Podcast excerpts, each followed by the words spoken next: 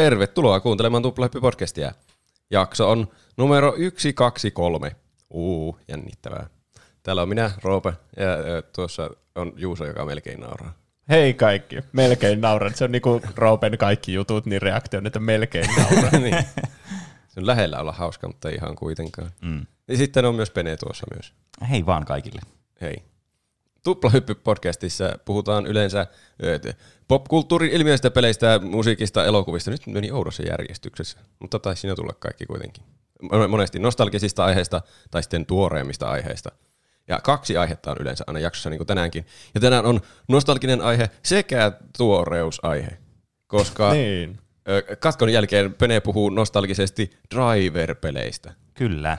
Ai että. Kyllä, mä luulin, että tulee joku alustus, mutta okei. Okay. Kuitenkin ennen katkoa Juuso haluaa kertoa ensi kokemuksiaan PS5, kun sinä sen vihdoin sait. Kyllä. Nyt mulla on semmoinen olo, niin kuin mä olisin joku IGN, semmoinen journalisti, joka on päässyt testaamaan Aivan. tätä ensimmäisenä Suomessa. Tai ainakin ensimmäisten joukossa. Ihmisten on ollut vaikea saada näitä käsiinsä. Kyllä. On kyllä. Näitä ei näe missään kaupoissa. Ei näitä varmaan kaupan hyllyllä ollut ikinä. Ei. Ja ennakkotilaajilla on mennyt hullun kauan saada nämä. Hmm. Mutta nyt mä saan. Tämä on vähän outo tämän meidän podcastin kontinuaation kannalta, koska viime jaksossa mä sanoin, että mä en saa sitä. Mutta nyt mä yhtäkkiä sain sen, ja nyt se on niinku jaksoaiheena. mm. Mut ne huijas sua, että sä et saa sitä, mutta sä saitkin sen. Joo, just niin. Okay. Ne sanoi, että tietyn kellonajan, että neljän jälkeen tilanneet ei saa sitä. Ja mä olin tilannut joskus varttia vaille kuusi sen. Niin sitten Aa, mä olin niin silleen, että siinä kai se meni sitten. Olisit lähettänyt takaisin, että mitä tämä nyt on, ei tämä vielä pitänyt tulla minulle. Niin. Joku muu ansaitsee tämän. No, mutta nyt mä oon kokonaisen viikon ehtinyt testata sitä, eli maanantaista sunnuntaihin asti, ja halusin kertoa teille ensikokemuksia. Tämä on vähän niin kuin jatko-osa sille jaksolle PlayStation 5 vs Xbox, mikä se onkaan, X, siellä on siellä. Siinä oli vaikka mitä kirjaimia. Niin, muitakin kirjaimia. Mm. Että miten, onko tämä täyttänyt odotukset, ainakin, ainakin tässä niin kuin viikon aikana? No, onko se täyttänyt odotukset? No joo. Okei. Olisiko sitten Penen aihe? Mm. No niin, mä eka kerron tästä mun ostokokemuksesta. Se oli mielenkiintoista. Nimittäin mä ennakkotilasin sen 17. syyskuuta, ja mun mielestä se oli sama päivä, kun se hinta ja speksejä ja tämmöistä niin, julkaistiin. Oli, ja siitä meni kaksi kuukautta, eli marraskuun, marraskuun 19. päivä asti, että se julkaistiin oikeasti. Ja sen jälkeen mä oon ollut semmoisessa limbossa, että tuo konsoli on, ja ihmiset pelaa sillä ja striimaa sillä ja tekee YouTube-videoita, mutta mä en vaan saa sitä käsiin, vaikka mä haluan sen. Niin. Ja Pleikkari nelosemasti myöhässä joku vuosi ehkä sen julkaisun jälkeen, ja mä mietin, että nyt mä haluan sen niin kuin julkaisupäivänä, mm. että mä pääsen mukaan siihen hauskuuteen. Mutta tuntuu, että en mä ole missannut mitään, koska ei tässä se välissä olisi niinku julkaistu mitään pelejä niin. sille oikeastaan. Ehkä kenelläkään ei ole ollut vielä tätä konsolia. Niin mä mietin just, että mihin hauskuuteen, että onko siinä jotakin, niin kuin, mitä pitäisi missata, tai siis ei pitäisi missata. Tässä aiheen aikana tulee kaikki jutut, mitä tekin missaatte tällä hetkellä. Me missata. Onpas kiva. Mukava tietää, että omakin PlayStation 5 tulee joskus tulevaisuudessa ehkä. Ne. Missaaminen on vaan asenteista kiinni. Mm, ilmeisesti, niin. koska jos säkin sait sen, vaikka sulle luvattiin, että sä et saa sitä. Niin, ehkä se on vaan asenteesta kiinni. Niin, ehkä jos mäkin sanon, että mä en tule koskaan saamaan Pleikka Vitosta, niin ehkä mä saan sen ensi viikolla. Ehkä jos mäkin sanon, että mä en varmaan ikinä tule saamaan Pleikka Vitosta, niin mä saan sen. Vaikka mä olisin tilannut sitä. Tota. niin, mm. kyllä. Tästä oli semmoisia niin osto-oikeusarvontojakin. Mä, mm. os- mä osallistuin muun muassa Prisman ja Gigantin järjestelmään. Se on se arvotaan osto-oikeus. Kyllä. Osto-oikeus. Mä en tietenkään voittanut niistä mm. sitä. Että se oli se ennakkotilaus, minkä mä tein silloin mm. syyskuussa, niin sillä mä sen lopulta sain. Mun täytyy sanoa, että mäkin olen alentunut tuohon osallistumaan noihin osto-oikeusarvontoihin. Niin. Mun mielestä osto-oikeusarvonta on niin kuitenkin konseptina väärä. Kuulostaa se, hirveänä huijaukselta. No siis nimenomaan. Sä osallistut arvonta, että sä voit maksaa jostakin niin. tuotteesta. Se oli suurinta viihdettä jossain gigantin Instagramissa, kun ne laittoi, että – arvot me PlayStation 5 osto-oikeuksia, niin kaikki kommentit oli sille, no eikö isolla ketjulla ole varaa antaa ilmaiseksi edes näitä arvottuja pleikkareita, että mitä, että laitatte vielä maksamaan, että, mm. mutta ne ei varmaan tajunnut kuinka vähän niitä on. Niin. Ja hmm. sehän on melkein sama kuin arpois osto-oikeudet, että laittaa jonkun kello yhdeksältä avautuu kassat, niin sitten kaikki, niinku, se on kuitenkin periaatteessa arvonta, että kuka se saa sinne ostoskorri. Niin, no, tuo on tietenkin ihan totta kyllä. Ja kaikki sivut kaatuilee ja tämmöistä. Ja sitten niitähän on ollut ainakin Jenkeissä juttua siitä, että bottit ostaa niitä mm. paljon ja myy sitten eteenpäin. Mm. Mutta sitten mä lopulta sain sen. Kävin hakemassa sen verkkokaupasta. Se oli outo tunne, kun mä näin sinne sermin taakse, kun siellä oli ihan helvetisti pleikkari viitosia. Siis jonkun sermin takana, kun ne pitää niitä. Joo, siis siellä ne on vaan keräämässä pölyä. Ja ne sanoo, että niitä ei mukaan saa ihmisille. Eli Johon. verkkokaupaa itse yksi tämmöinen iso skalperi. Hmm. Niin, se on jollakin bottiarmeijalla ostanut niin. itselle niitä. Nyt pikkuhiljaa antaa niitä. Hetkinen, eikö tuommoiset jälleenmyyjät ole teknisesti ottaisi skalpereita? Perkeä. niin. Niin, no, pe- niin kai. Paitsi että kyllähän niille annetaan joku semmoinen hinta niin kuin arvio, että tämä maksaa suunnilleen tämän verran, että myykää sitä suunnilleen tuolla hinnalla. Niin, ehkä. Ja lisätkää siihen Suomen kallis arvon lisävero. Kyllä, mm. koska Suomessa on paljon arvokkaampia tuotteita kuin muualla. Niin. Niihin Va- tulee heti arvon lisää, kun ne tulee Suomeen. Niin, kyllä. Se, se oli jännä se tilanne, kun mä otin sen. Mä muistan sen elävästi, kun se antoi sen. Ja mä tartuin siihen ja mä luulin, että mä vaan nostaisin helposti yhdellä kädellä, mutta se oli hirveän painava. koska tää on ihan valtava tää konsoli. Se kyllä näyttää aika valtavalta, kun se näkyy tuolla meidän studion taustalla. Niin. Mm. Se mulla on semmoinen pikkuinen pöytä, johon mä laitoin sen. Mietin, pitää ostaa konsolille oma pöytä. Lisää varusta. Niin. No mä... Ensin pitää saada osto-oikeus siihen. niin. Mutta mä olin koko ajan miettinyt, siitäkin mä oon miettinyt varmaan niinku viisi vuotta, että mä seuraavan pleikkarin laitan pystyasentoon. Kun mä aina katson kateellisena, kaikilla on pystyasennossa. Ei. Ja sitten varsinkin, kun tuo on niin skifin näköinen, niin se on jotenkin mm. semmoinen niinku koriste jopa olkkarissa. No joo, kyllä mä näen tuon sun pointti. Kyllä. Vaikka kyllä se ehkä mahtuisi mun TV-tasolle silleen kyljelle, mutta onko se niin hieno? Se ei kiinnitä kaikkien katseita kateellisena. Että niin. niin. Wow, Sitten, on, olla kateellisia. Sitten kun niitä Pleikka Vitoisia on kaupassa, hyllyt vaan täynnä ja kukaan ei osta niitä, niin sit siinä vaiheessa voit laittaa se sinne Vaakatasoon, niin. niin sille huomaamattomasti. Eli sitten se käyttöönotto. Se mua huolestutti sitä, miten mä saan nämä Pleikka nelosen pelit siihen heti, että sehän on iso myyntivaltti ollut, että niin. jatkaa vaan sitä pelaamista. Voin ilolla kertoa, että se oli aika helppoa. Laittaa vaan päälle sen ja seuraa niitä ohjeita siinä. Ei mene mikään pieleen. Vähän niin kuin asentaa jotain, jotakin ohjelmaa tietokoneelle, niin pitää painaa aina vaan next. Jep. Next. Niin. Hyväksyn tämän, että keräätte minulta dataa. Niin. Next. niin. Ja se, mä laitoin sen Ethernet-kaapelilla kiinni Pleikka neloseen, ja sillä meni joku tunti siirtää kaikki dataa sieltä nelosesta viitoseen. Niin, aivan. Mm. Ja sen jälkeen pystyi niinku vaan nelosen laittamaan kaappiin, että tätä ei tarvi. Hmm. Koska se, niinku, siinä on kaikki pelit ja tallennukset ja kaikki nyt tällä hetkellä. Niin, jos se, on Pleikka Plussa, niin sehän tallentaa ne kuitenkin sinne cloudiin automaattisesti, niin, niin että sieltä ne, niin, totta. Hmm.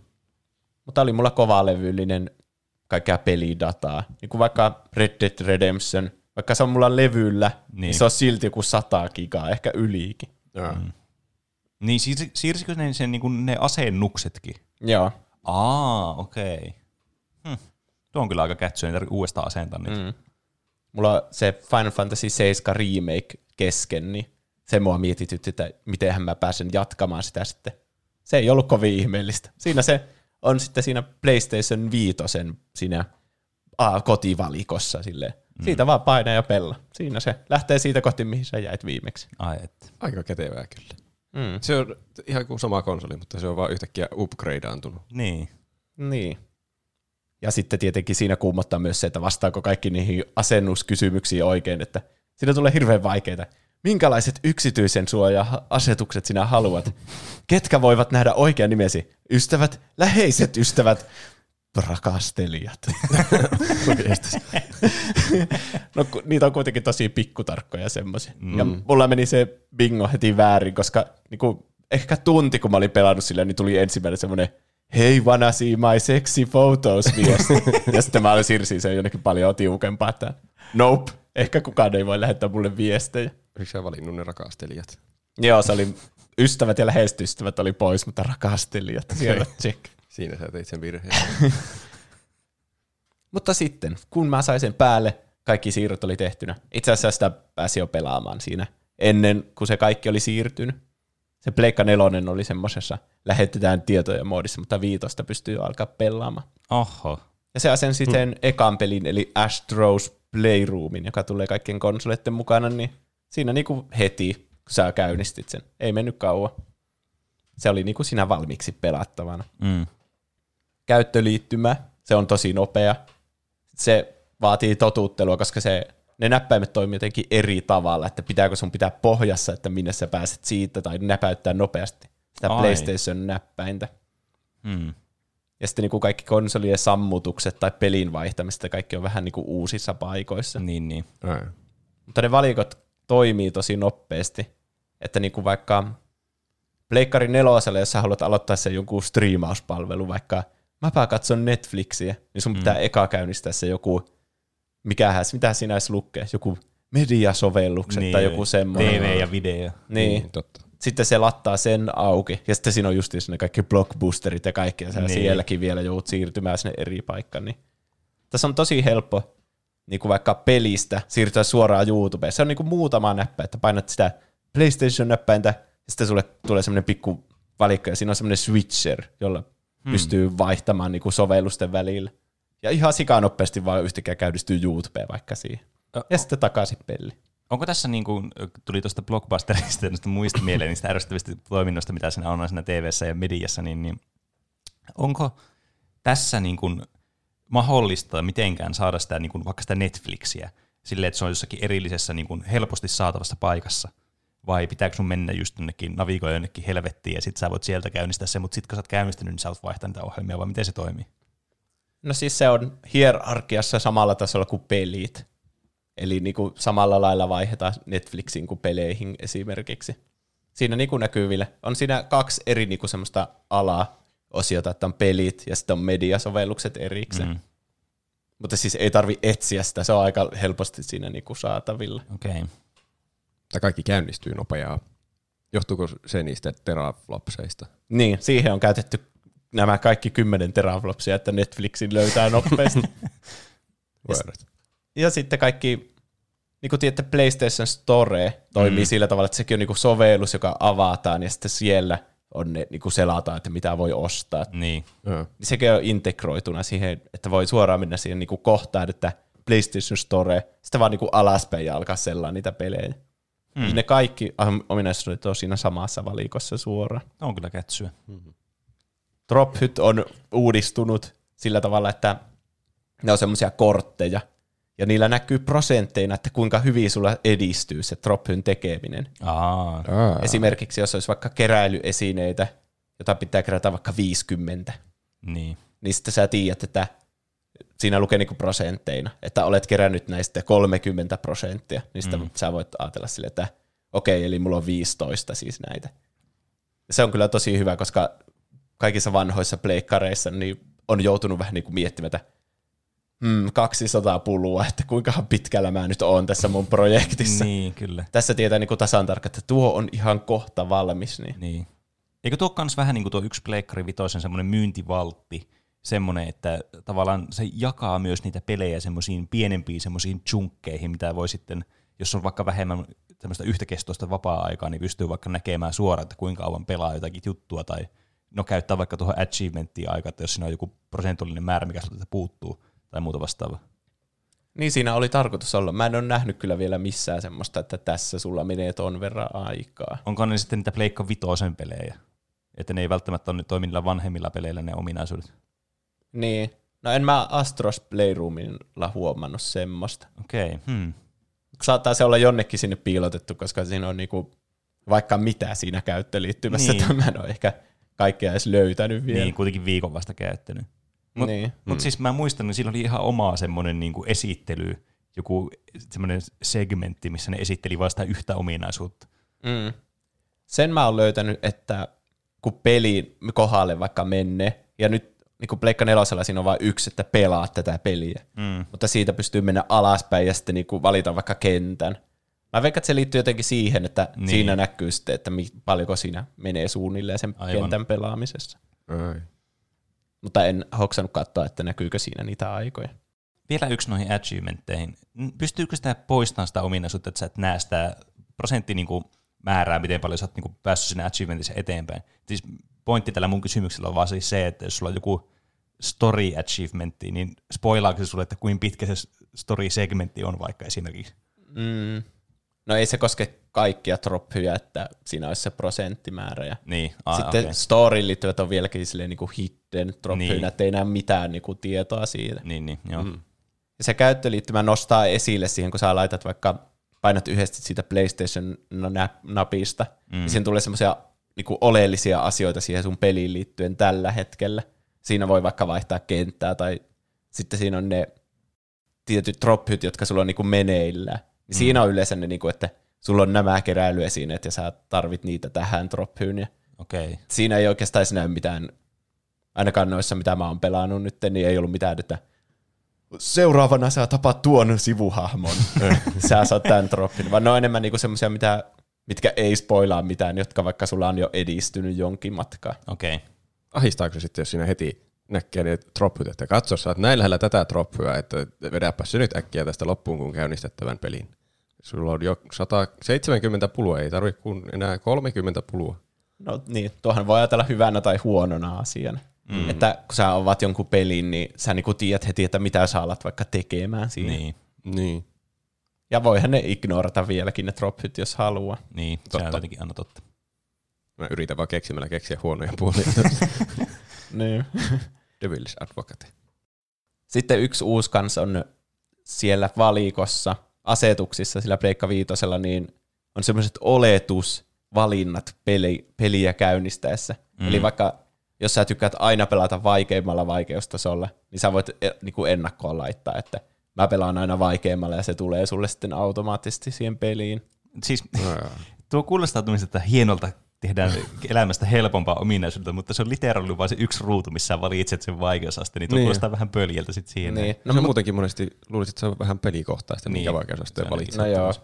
Mutta siis niinku tekstitykset, vaikka että haluatko sä tekstitykset päälle vai pois ja No se. Si- siinä tietysti. jotain, minkä kokoiset ne on, vaikka ne tekstitykset. Okei. Ja se yksi kanssa on se performance vastaan resoluutiomoodi. Mm. Mä en oo, mun mielestä siinä Pleikka vi- onko nelos Prossa semmoista, että valitaan mitenkään performance vai resolution? Siinä, siinä saattoi ehkä olla joku semmoinen niin kuin moodi, joka vastasi vähän niin kuin tuota valintaa. Että mä en nyt kyllä muista, kun mä en ole ikinä niin itse niin käpistänyt sitä asetusta sieltä. Mutta mulla on jotenkin semmoinen mielikuva, niin kuin semmoinen olisi tuossa Pleikka nelossakin ollut siinä Pro-versiossa. Niin. Siis on periaatteessa, että pelatko sä 4K ja kaikilla niinku hienoimmilla grafiikoilla, vai sitten haluatko sä sen 60 fps ja kaikki on sulavaa ja nopeaa. Mm. Ja sitten mä pelaan sillä performance-moodi, moodilla kaikkia pelejä, kun mm. mulla ei edes ole 4K-telkkaria. Niin. Niin, tu- turha kai se sitten olisi pelata. Niin. Vaikka se sitten ray tracing ei toimi kaikissa peleissä, jos niin ei ole se resoluutiomoodi päällä. Se on vähän harmi. Niin, Toimiiko se kontrollissa, kun siinä on ray tracing? Öö, siinä pitää olla se resoluutiomoodi päällä. Okei. Okay.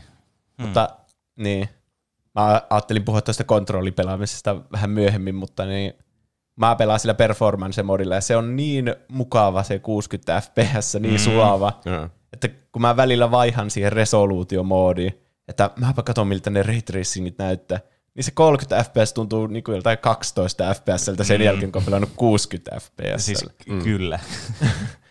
Että mä en tiedä, voiko mä enää palata takaisin. Mm. Mutta niin, se on vähän harmi, ettei ne 4K ja Ray Tracing ja 60 fps toimi vieläkään yhtä aikaa. Mm. Nyt on kyllä paha, jos pitää tehdä tuommoisia kauheita valintoja. Sophie's Choice. Niin. Niin. Missaat joka tapauksessa jotain. Niin. Niin, ja tuo on pahaa, koska nuo ei kuitenkaan pysty käyttämään mitään semmoisia, niin mitä vaikka näytöohjaajan valmistajat valmistaa, semmoisia niin tekoäly-sovelluksia, niin kuin vaikka niin tällä Nvidialla on se DLSS, mikä siis on semmoinen, niin kuin, sä pelaat periaatteessa peliä pienemmällä resoluutiolla, että se toimii paremmin, ja sulla voi olla kaikki ray tracingit ja muut päällä, eli se toimii sulavasti, mutta se on pieni resoluutio, mutta se niin kuin konenäkö tai tekoäly, niin se sitten upscalaa sulle sen peliin, että se on niin kuin isommalla resoluutiolla näennäisesti. Mutta se Okei. toimii vaan niin kuin yhtä hyvin kuin sillä pienemmällä resoluutiolla. Jaa. Niin, Kuulostaa oudolta. se mutta on todella niin kuin hieno tota, niin tekninen niin kuin, kikka, No no mutta joo. joo. nuo ei pysty tuommoiset niin konsolit, niille, ne ei ole niin kuin, suoraan pysty hyödyntämään mitään tuommoisia niin kuin, näiden näytönohjaajan valmistajien tämmöisiä omia algoritmijuttuja, kun niissä on kuitenkin niin integroidut ne piirit ja muut. Niin. Kyllä. Mutta se on semmoinen, mitä tuo niin kuin ehdottomasti tarvis, mm. että siinä olisi se mahdollisuus just sille, että sä saat sitten tavallaan niin kuin sen täyden ilon irti näistä molemmista maailmoista. Niin. Mm. Se, mä en epäröi yhtään, että se on, olisi niinku mahdollista tämän generaation aikana. Mm. Kun miettii vaikka minkälaisia Pleikka kolmosen pelit oli silloin, kun Pleikka kolmonen tuli joskus Niin, niin, 2006 niin, niin, kyllä. tai 2007. Verrattuna siihen, että kun Last of Us vaikka tuli, niin sehän näyttää ihan niin kuin 4K 60 FPS. Niin. Niin. Tai sen vastineelta silloin vuonna 2013. Niin, siis kyllä. Että kyllä ne saa revittyä varmaan jossain vaiheessa ne irti ne tehot sille niin hyvin, että 4K mm. ja 60 FPS ja Ray Tracing, ne olisi kaikki yhtä aikaa. Mm. Niin, kyllä. Vissiin siinä Spider-Manissa, jossa oli samanlainen jako kuin tuossa kontrollissa, mitä selitin, niin ne on saanut sen nyt niinku jälkipäivityksellä sen Ray Tracingin myös siihen performance-moodiin. Okei. Okay. Eli se on vaan niinku jonkinlaista teknistä kikkailua vaatii. Niin, kyllä. Niin kai se on. En osaa tarkemmin kertoa. Toi pidetään asiaa silmällä. Mm. Mutta sitten, mä oon pelannut kolmea peliä nyt tässä viikon aikana. Vähän erityyppisiä. Eli tätä Astros Playroomia ensimmäisenä. Se tuli ilmaisella siinä jokaisen konsolin mukana. PlayStationin omaa maskotti, semmoinen Astrobot-tyyppi. Mm. Mm-hmm. Tämä on 3D, semmoinen collectathon tasohyppely. Eli kerätään paljon kaikkia asioita kentistä. Mm. Hakataan ja hypitään menemään siellä. Okei. Okay. mutta siinä keräillään kaikkia PlayStation oheistuotteita ja konsoleita ja kaikkea brändiin sopivaa asiaa. Niin. Keräillään PlayStation-konsoleita. Voi oikein juhlisti, kun vihdoin saa sen konsolin. Ja näitä saa mielin määrin tältä maailmasta. Siis ne on kaikki erejä. Että Ai. vaikka, siis siinä on ihan kaikki niinku eri variantit kaikista eri konsoleista. Eli on niinku Pleikka 1 ja sitten on PlayStation One erikseen, se niinku Mm, pyöreistetty niin versio esimerkiksi. Ja sitten on 4 Pro ja Slim ja sitten, tiedättekö, Niin, kyllä, kyllä. Ja sitten on kaikki maailman bass-ohjaimet ja aitoit ja kaikki niinku suosikit siellä mukana.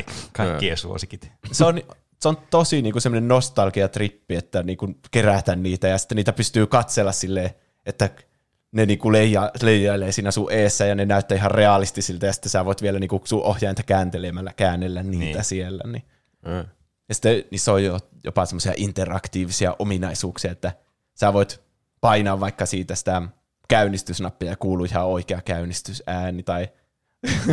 tai PSP laittaa päälle ja kuulee sen niin kuin PSPn käynnistysäänen ekkaa kertaa kymmeneen vuoteen. Niin, siis on se hieno kokemus. Niin. Siis kyllä mä voin kuvitella, että tuon semmoisia nostalgian värinöitä herättää. Vähän niin kuin se, just se Pleikka 2, vaikka se ä- käynnistysääni. Niin. Mm. Ja ne kentät on niinku, ne on niinku neljä eri maailmaa, jotka on kaikki neljä edellistä PlayStationia. Aivan. Ja sitten justiinsa musiikissa vaikka on just semmoisia vivahteita, että tulee vaikka Pleikka kakkosen tai ykkösen käynnistysääni siellä, niin Ai vitsit.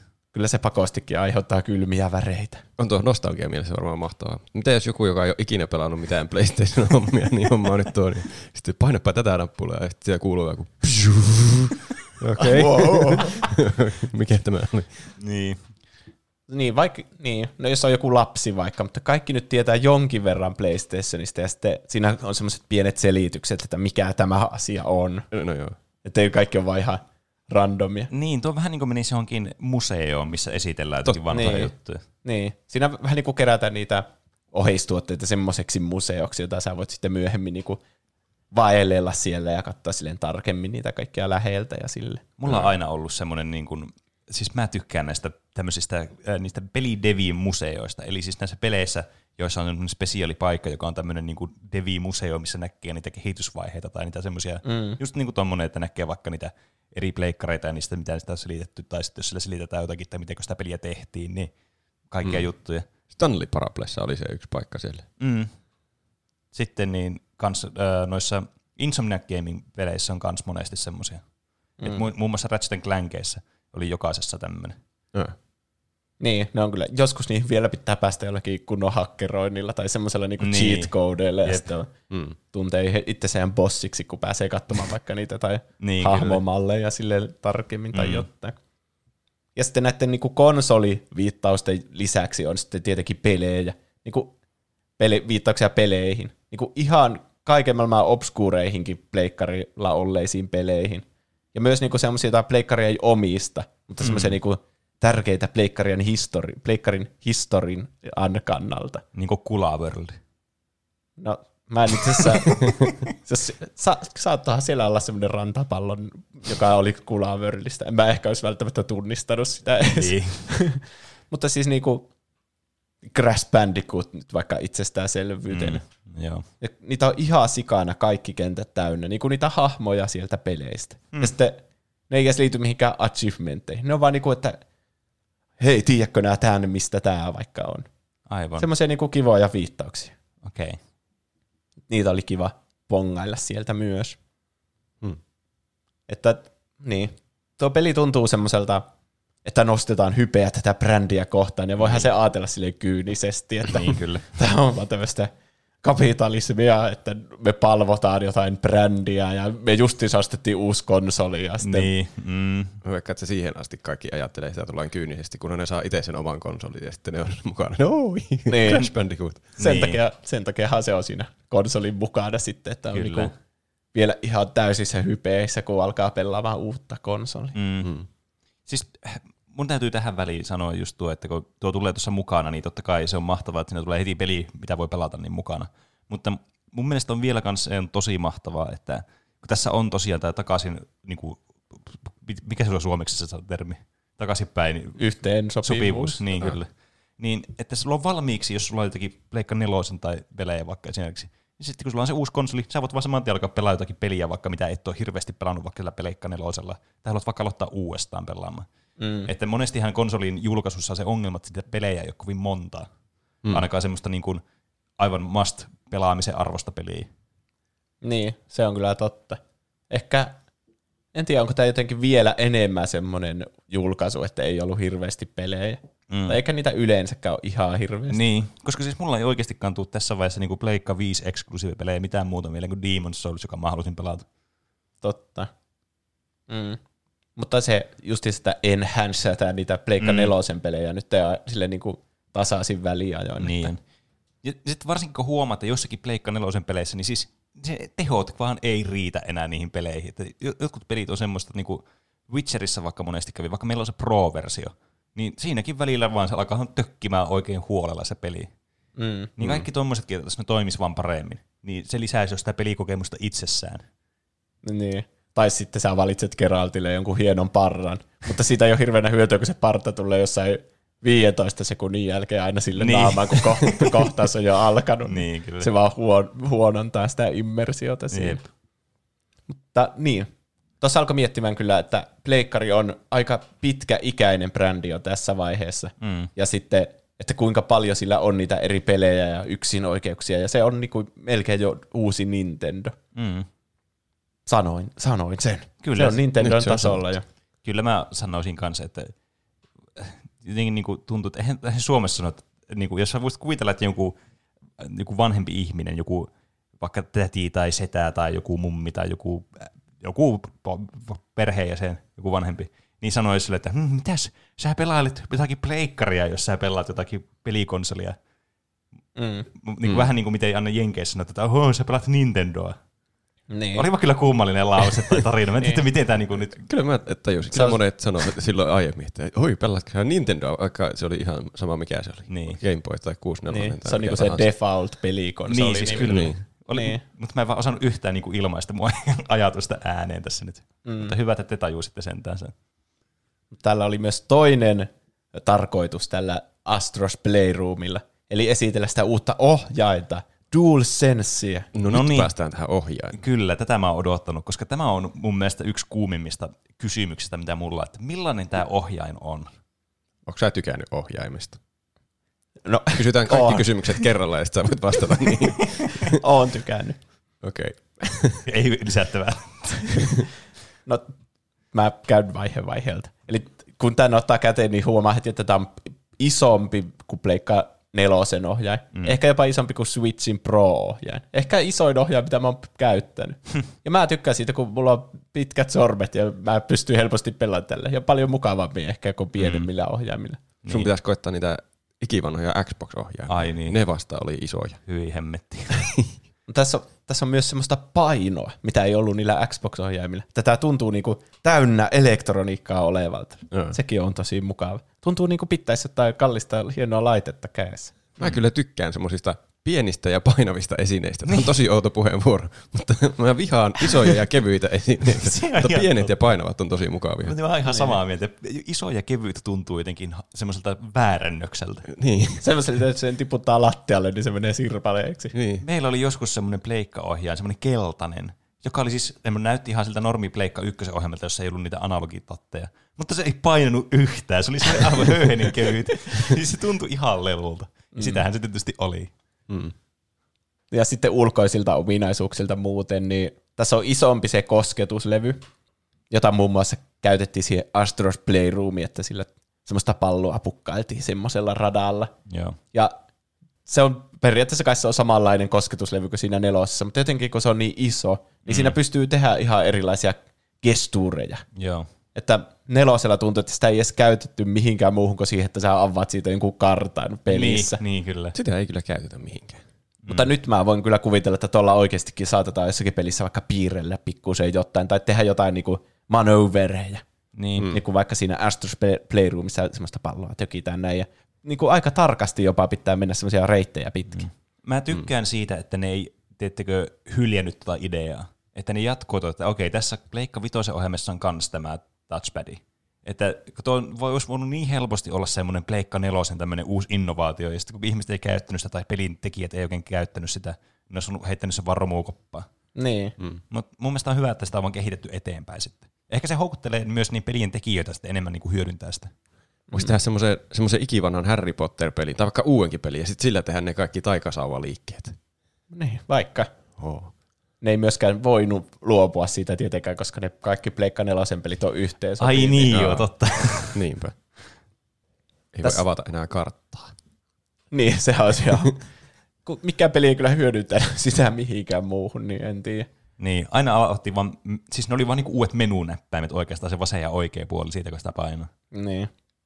Yksi, mikä tässä on tosi hyvä puoli tässä DualSenseissa, tässä ei ole sitä valoa, valoa siinä eessä. Niin, että se heijastuu telkkarista. Niin, se takaisin. aina heijastuu telkkarista. Niin kuin joka peli menee vähän pilalle, kun näkee se sininen valo siellä niin kuin randomisti vaan. Siis onko se on niin oikea ongelma? Tai siis kun on mullakin Pleikka nelonen ja siinä on se valo, mutta ei mua koskaan häirinnyt se. Ai jää. Olen joskus huomannut, jos on joku hirveän pimeä kohtaus niin. vaikka. Hmm. Ja sitten mä tykkään pelata niin kuin hämärässä huoneessa, niin kyllä se heijastuu. Okei, okay, no sitten kyllä. Tässä ei ole sitä ollenkaan. Eli tämä ei vissiin toimi sen VR-laitteen kanssa, niin mä ehkä ymmärsin, koska se jotenkin tunnistaa sen liikkeeseen ohjaimen siitä. Mm. Mä en ole perehtynyt yhtään siihen, että miten se toimii. Mm. Tuo PlayStation VR siis. Tässä on mikrofoni sisäänrakennettuna tässä ohjaimessa. Sitä käytettiin Astros Playroomissa muun muassa siihen, että... Sä oli... No. Se puhaltaa. Joo. Tämä puhaltaa siihen oma ohjaimeen, niin sillä saa jotain propelleja pyörimään. Mutta mitä muuta tällä voi tehdä. Vaikka mä testasin vaikka YouTubea selaatessa, että mäpä sanon hakusanan tähän ohjaimeen, ja kyllähän se, se siitä tunnisti. Olisiko sitä, siihen voinut vaan huutaa siihen ohjaimeen, olisiko ne propellit pyörinyt siltikin? No, jos pitäisi veikata, niin joo. Niin, kyllä mäkin uskon. Niin mäkin uskon. Puhaltamista varmaan kuuluu myös niinku semmoinen semi-iso ääni siihen niin. mikrofoniin. Niin, niin semmoista kohinaa. Totta. Kokeillaanko? Ei. Öö, niin, ja sitten siinä on uusi nappi, jolla mutetetaan se mikrofoni milloin haluaa. Oletuksena se on kai päällä, mikä on ärsyttänyt vissi ihmisiä muun muassa siinä Distraction All Starsissa, kun kaikki lapset huutaa niiden ohjaimi. Aa, oh, yeah. aivan. Niin siinä niin voi mutettaa se milloin tahansa ja muutenkin, ettei pelkää, vai, ei tarvitse pelätä, että kuka kuulee sun hengityksen vaikka sieltä ohjaimen niin. kautta. Hmm. Ja sitä kun pitää pohjassa, niin voi mutettaa sen konsolin äänen, mikä on mun mielestä tosi hyvä. Oho. Koska nyt Pleikka nelosella joutuu aina etsimään vaikka kaukosäätimen ja sitten laittaa äänettömälle. Mm. Mutta suoraan konsolista voi laittaa äänettömälle. Se on kyllä hyvä. Okei, tuo on kyllä oikeasti tosi kätevää. On kyllä. Mutta sitten tämä haptinen teknologia, No tämä niin. suuri myyntivaltti. No niin. Eli se hieno tärinä moottorijuttu, jolla saa erilaisia tuntemuksia sormille. Se on oikeasti tosi hyvä.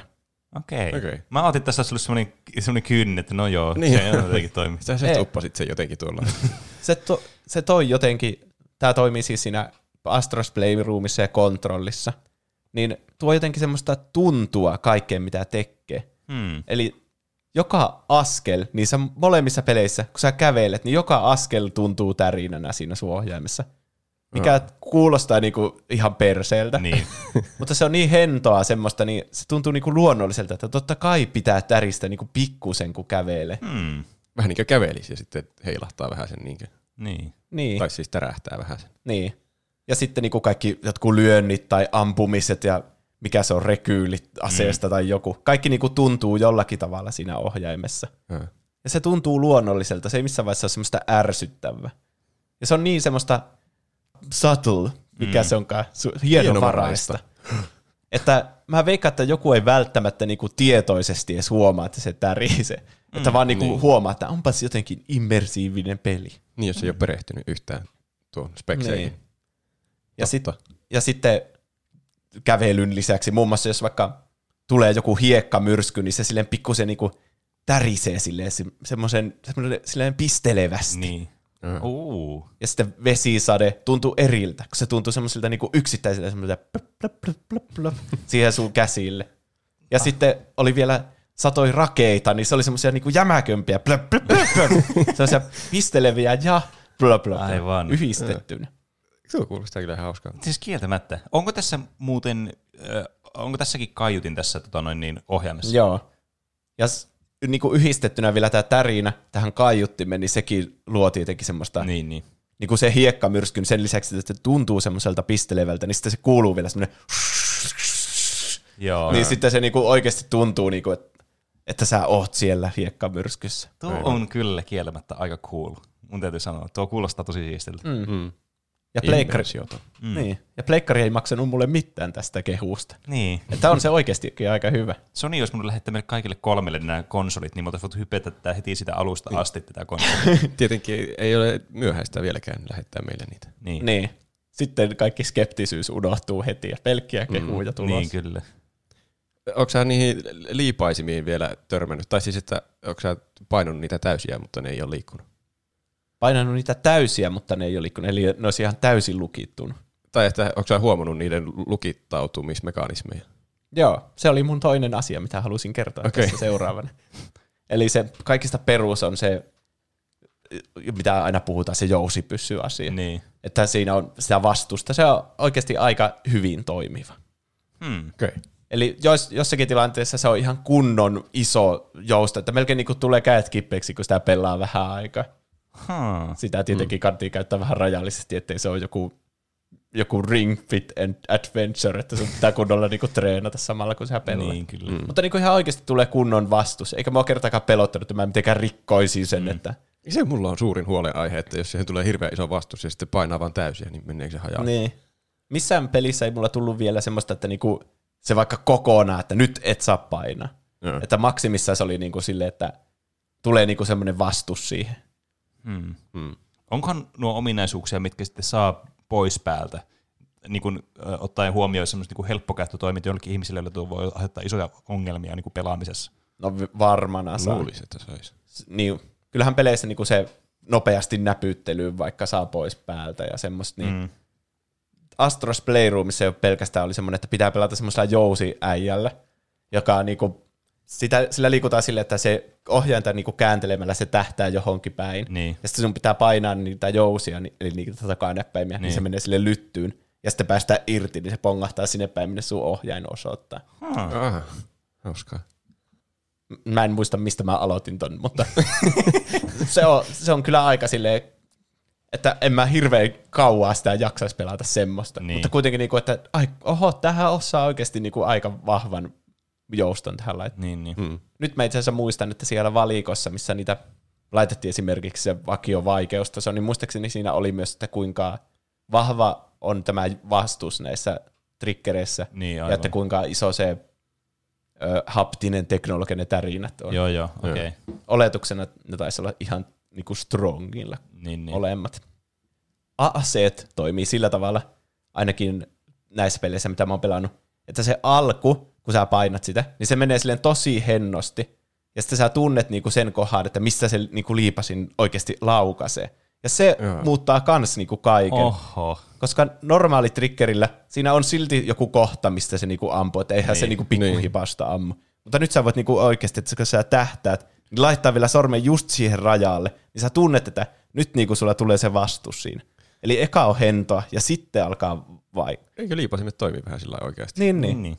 Se on kyllä. Mä katsoin joskus jotakin videota, kun joku oli saanut jo sen ohjaamme joskus viikkoja, kuukausia, en muista, kauan sitten. Niin se pelasi just jotakin varmaan kodia tai jotakin vastaavaa ainakin. Niin se näytti kyllä siistiltä se liipasin ammuskelu. Mm.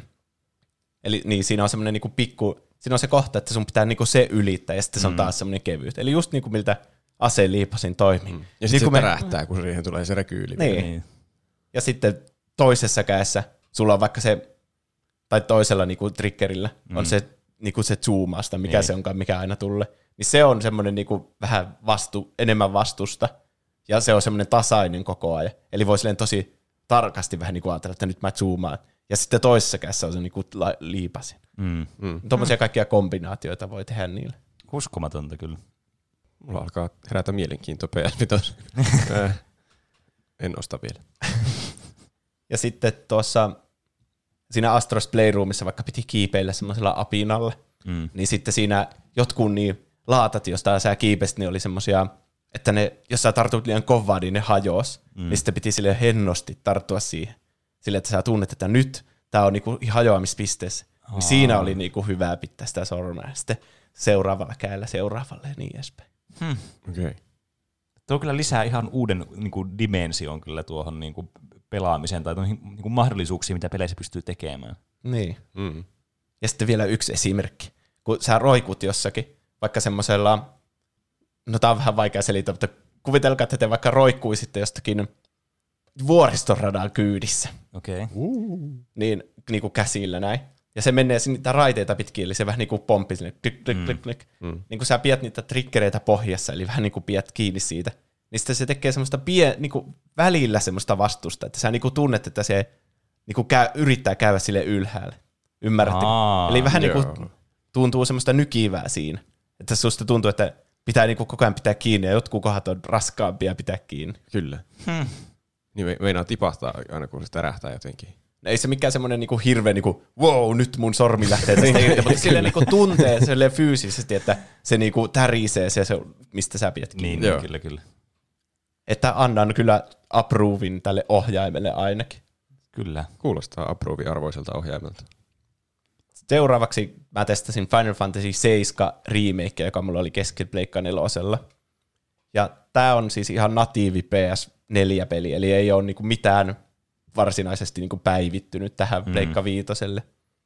Ja niin, latausajat nyt saattaa olla pienempiä. Mä en mm. nyt mitään ihan merkittävää huomannut, että se lataisi sekunnissa. Niin, aivan. Mm. Mutta saattohan se olla vaikka kolmas osaan pienempi. Semmoinen aika, mitä ei nyt välttämättä huomaa. Niin, kyllä. Niin. Ei ne ikinä ole niinku liian pitkiä ollut siinä pelissä. Witcheria pitäisi koittaa, kun siinä menee ihan hirveän kauan. Se on ihan totta kyllä. Mutta niin, tää on tosiaan lukittu 30 fps. Ja tuo Astros Playroomin jälkeen tää näytti ihan hirveältä.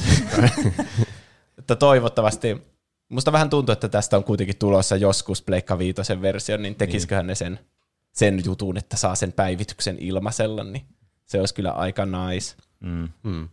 Mä en olisi ikinä uskonut, että mä välittäisin FPSstä niin paljon. Niin. Mutta niin kuin tuossa pelissä huomasi heti, että nyt tässä ei nyt ihan kaikki kunnossa. Ja katsoin, että joo, se ei tue mitään isompaa FPS. Niin. No siis se onkin siinä se ongelma aina, että kun sä totuut siihen parempaan, niin sitten se paluu Niin. on mahdotonta. Ei ole enää paluuta entiseen. Että, että jos sä vaikka oot pelannut kaikki pelit konsolilla, ne on ollut lukittuna 30 fps, niin et sä huomaa mitään uutta niissä. Nyt tuntuu ihan normaalilta, mutta sitten heti kun sä pelaat 60 fps-pelejä, niin sitten alkaa siltä hetkinen, hei, että voiko tällenkin? Tämä on niin Niin. paljon parempi. Nyt valheessa koko ikäni. Tai Niin. pikemminkin, että se on niin paljon huonompi se toinen. Sä et huomaa sitä parannusta niin paljon, kun sä sanot, että se, se huononee. Niin. Mutta siis toimii kuitenkin yhtä hyvin ainakin kuin Pleikka mm. Ja sehän on, miten niinku, ei siitä voi valittaa. Niin. että mä pystyn, Vähimmäisvaatimus. Niin, että mä pystyn jatkamaan sitä peliä siitä, mihin mä jäin mm. nelosella. Niin kyllä. Että kaikki, kaikki on sillä tavalla hyvin. Kyllä. Siinä myös niin näkee peliajan, niin kuin mitä on pelannut sillä sun niin kuin PlayStation käyttäjällä, myös peleistä, jota sä et ole pelannut viitosella, vaan vaikka nelosella. Eli mm. se on tallentanut ne aikaisemmin jo. Okei. Okay. Ja sitten mm. nyt se vasta kertoo niin. Aika jännä kyllä. Koska tuota ominaisuutta ei siis ole nelosella. Mutta nyt mä niin näkki, että okei, mä pelasin vaikka Death Strandingia 120 tuntia tai jotain. Niin, niin. Witcheria taisi olla 150 tuntia. Mikä on aika paljon. Mm. On kai se. Mutta sain platinan siitä silloin. Onneksi olkoon. Kiitos. Ja sitten kolmas peli oli Control tosiaan, mitä pelasin. Eli tämä, tämä on ihan se Pleikka viitosen versio. Mutta tämäkään ei ole niinku tehty Pleikka viitoselle, vaan tämä on siis käännetty nelosen pelistä viitosen peliksi. Mm. Mulla Ja- on tästä nyt ihan hassu kuva mielessä, kun mulla pyörii vaan se sun video sieltä Discordista, missä sä jumituit sen pöydän siihen. niin se on aika niin, se on semmoinen mystinen paikka se Oldest House, jossa siinä pelataan, että siellä tapahtuu kaikkea yliluonnollista. Aivan. Mä laitan sen piikkiin. Okei, okay. niin se oli suunniteltu, että yhtäkkiä pöytä voi vangita sut. Niin. No niin, mä kertoin eilenkin siitä teille, että se ei ole ihan niin kuin kaikin puolin viimeistelty se peli ikinä. Se ei siis liity tähän Pleikka Viitosen versioon, mm. vaan sinne neloseen kanssa. Että esimerkiksi ei ole hyppyanimaatiota silloin, kun sä pidät esinettä niin kuin kädessä. Mm. Eli se vaan hyppää sille niin kuin, se seisoo ja sitten se vaan käy ilmassa, niin kuin se hyppäisi, mutta sen jalat ei esimerkiksi mitenkään polvet koukistu tai miten. Tuo kyllä kuulostaa ihan hullu isolta oversightilta. Se Niin. Että, että, että jos tekee peli, niin tuo nyt ainakin pitäisi olla kunnossa. Niin. Niin. Eihän tuo niinku mitenkään niinku peliä rikkova ominaisuus ole, mutta semmoinen, että mikä niinku pitäisi ensimmäisessä pelitestissä löytyä. Niin, Niin. kuulostaa häiritsevältä.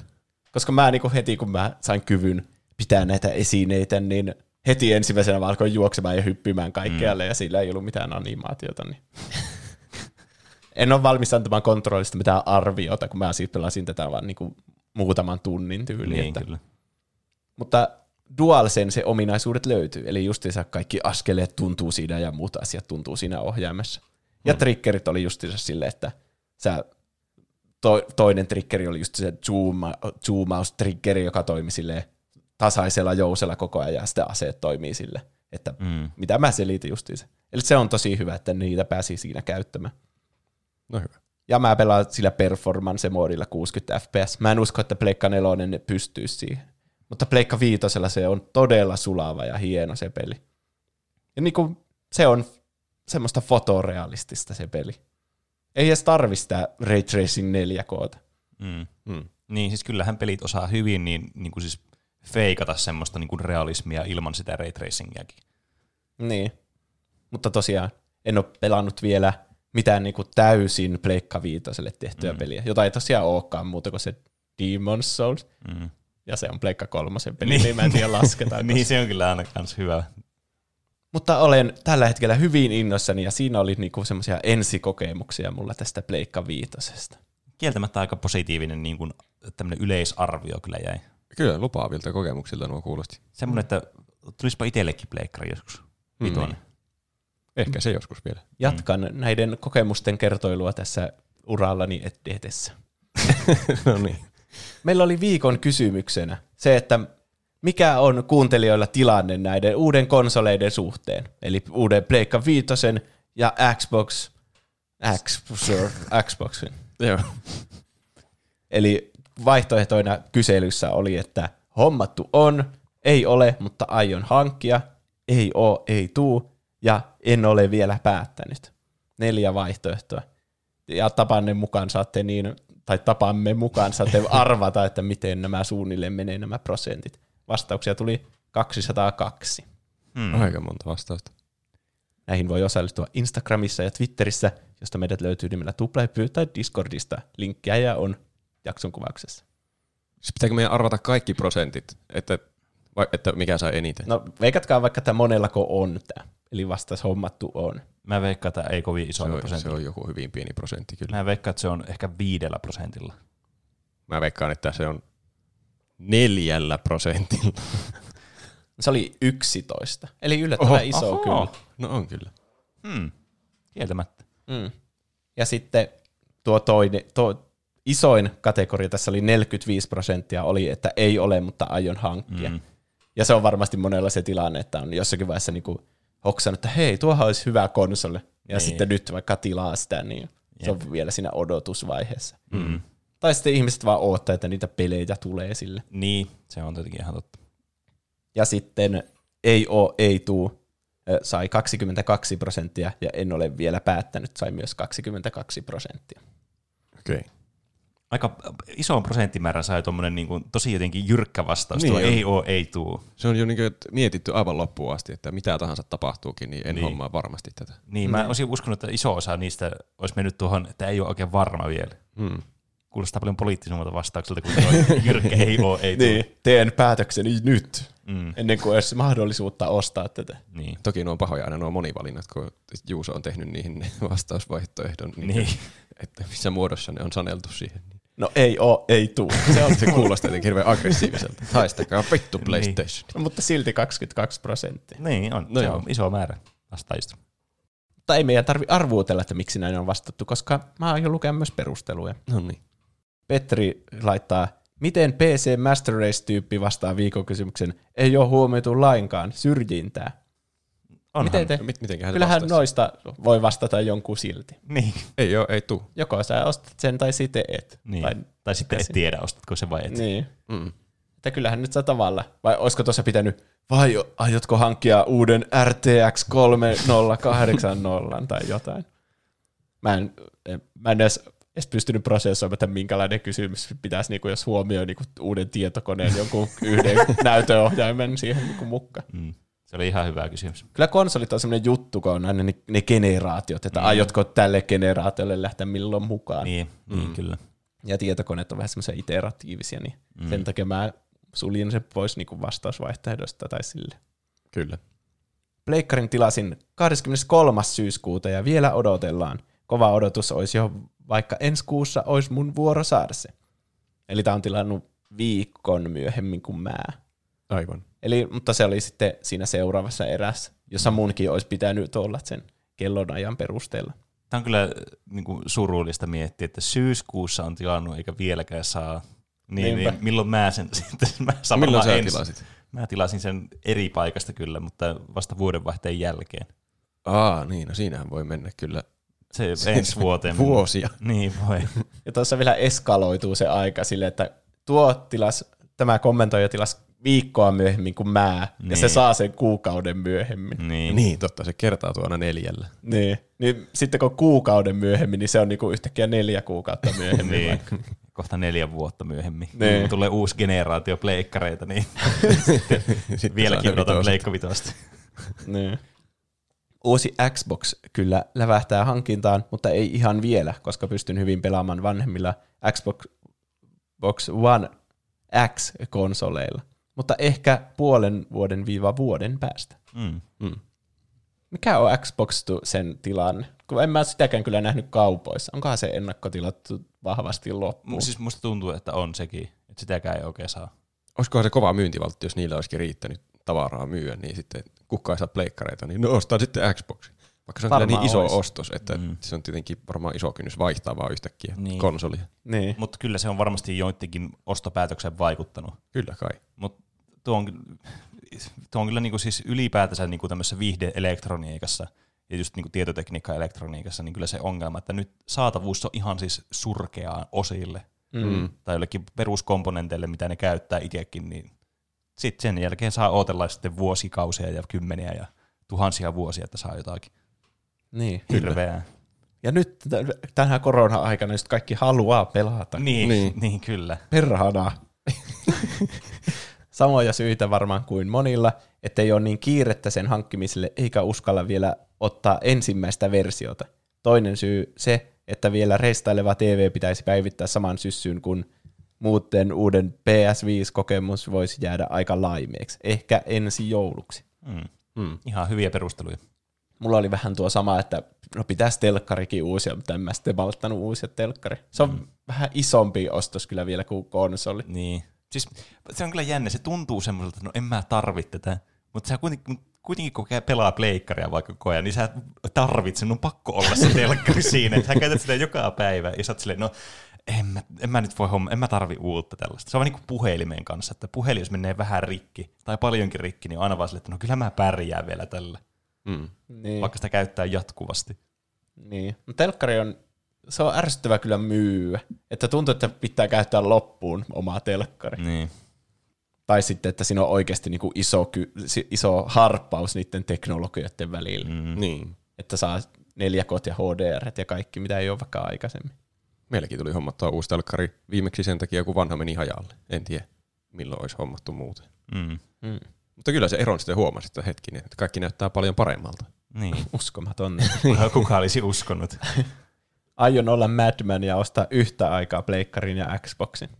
Hmm. Oho, Siellä oli kyllä. se on kyllä Madman veto. Niin. Onhan niissä omat eksklusiivisuutensa ja ö, Niin. niin. pelinsä, ominaisuutensa sun muut. Että Niin. Miksi ei? Ja onhan sitä itselläkin Switch ja Pleikkari, niin miksei ei voisi olla Xbox ja Pleikkari?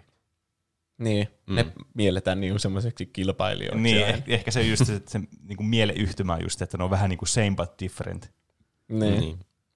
Morjens. Joo, tuli tosiaan vastattua ei oo, ei tuu, sillä olin ennakkotilannut kyseisen aparaatin loka-marraskuun vaiheessa siinä toivossa, että saisi jouluksi niin kuin sitä luvattiin tulevan. Monesti tuli soitettukin tilauspaikkaan konsolista ja aina luvattiin, että tulee jouluksi. Toisin kävi. Eipä tullut jouluksi, vaikka kuin luvattiin, joten monen puhelun jälkeen luvattiin tammikuun alkuun. Ei näkynyt, joten soittoa vaan taas kerran ja luvattiin, että tammikuun aikana tulee viimeistään. Eipä näkynyt sitten soittaa vaan kyseiseen liikkeeseen ja perua tilaus ja siirtyä kilpailevan kaupan sivuille ja tilata ensimmäinen PC itselle. Tykännyt olen vaikka aina ollut konsolin käyttäjä, mutta vaihtelu virkistää. Ensimmäinen viesti muuten teille päin, vaikka on ollut aktiivinen kuuntelija alusta asti. Hyvin vedätte ja jatkakaa samaan tahtiin. Terveisin Vilho. PS Shadow of Mordorista ja Shadow of Warista saisi itselle kiinnostavan aiheen. Eh, Kiitoksia. Siinä oli pitkä, pitkä ja detaljiviesti kyllä. Niin. PCkin on oikein hyvä vaihtoehto kyllä. Mm. Onneksi, onneksi me eletään tämmöisessä valintojen maailmassa, että niitä valintoja tosiaan on, mitä pystyy tekemään sitten. Niin. Niin, tossa oli niinku perustelu sille, että miksi päätti, että en ole sitten osta ollenkaan Niin. konsoli. On se varmaan erittäinkin turhauttavaa, jos Niin. se ei ikinä aina luvata, että no nyt Niin. saat, et saakaan, hei. Niin, siis kyllä. Mutta aika optimistista, jos on tilannut lokaan marraskuun vaihteessa sen vasta. Eli vähän niin kuin kolme viikkoa ennen kuin se konsoli tuli ja ajattelin, että saa jouluksi. Niin, mutta Mutta toisaalta... ehkä se kauppa lupasi huonosti sen sitten. Niin, niin, niin, Sen vikaha se oli sen kaupan. niin kyllä. Mm. PC ja Switch riittää. Siinä on kyllä hyvä kombinaatio, semmoista handheldia ja semmoista kunnon tehoilla pelaamista. Mm, niin. Ei ole mitään, mutta aion hankkia Series S tai PS5 Digital Edition. Eli näistä oli nämä halvemmat versiot kanssa, Mm, niin aivan. niistä. Niin, no jos ei ole tarvetta niin fyysiselle peleille, että niitä ei vaikka ole itsellä, tai sitten ei myöskään aio hommata niitä, niin sitten se on vaan 100, 100 euroa halvempi Pleikka Vitoinen vaan, Totta. Mm. Mm. tai Xbox. Vasta pari vuotta vanha PS4 ja paljon pelejä vielä pelaamatta. Mm. Se nelosella oli niinku tosi hyvä kirjasto niitä Mm. eri pelejä. Niin jo. Niissä riittää varmasti pelattavaa. Mm. Eikä sekään niinku millään niinku metriikalla huono konsoli, vaikka nyt Ei, uusi on ei. tullut. Niin. Vähän äänekäs se alkaa olla. No sitähän se kyllä on. Että mä toivoisin, että niin kun, ne vois integroida tälleen myöhässä ton niin, sen play, uuden pleikkarin niin sen, että voi mutettaa sen PlayStationin, niin voisi mutettaa sen oikean PlayStationin. Joo. Tuo, niin. Tuo Pleikka Viitonen on siis aivan täysin äänetön. No sound at all. Ai, et. Joo. Paitsi silloin, kun joskus tulee joku, tiedätkö, se lataa vaikka jotain päivityksiä sun sovelluksi, niin, niin joskus se asentaa sen ja se käy vähän aikaa sille. Mutta ei niinku mitenkään häiritsevästi sille. Vähän niin kuin silloin kuulee, että nyt siellä joku tuuletin lähti päälle. Niin, niin. Mä oon ikinä oikein häirinnyt Pleikka nelosen äänet. Sä mä, mä kyllä yleensä pelaan kuulokkeet päässä. No, Niin se, tietenkin vähän auttaa asiaa. Niin, kyllä. sä et ole ehkä pelannut God of Waria, koska se No on niinku kyllä. kaikista semmoinen äänekkäin peli. Joo. Witcher 3 on myös ihan älyttömän äänekäs.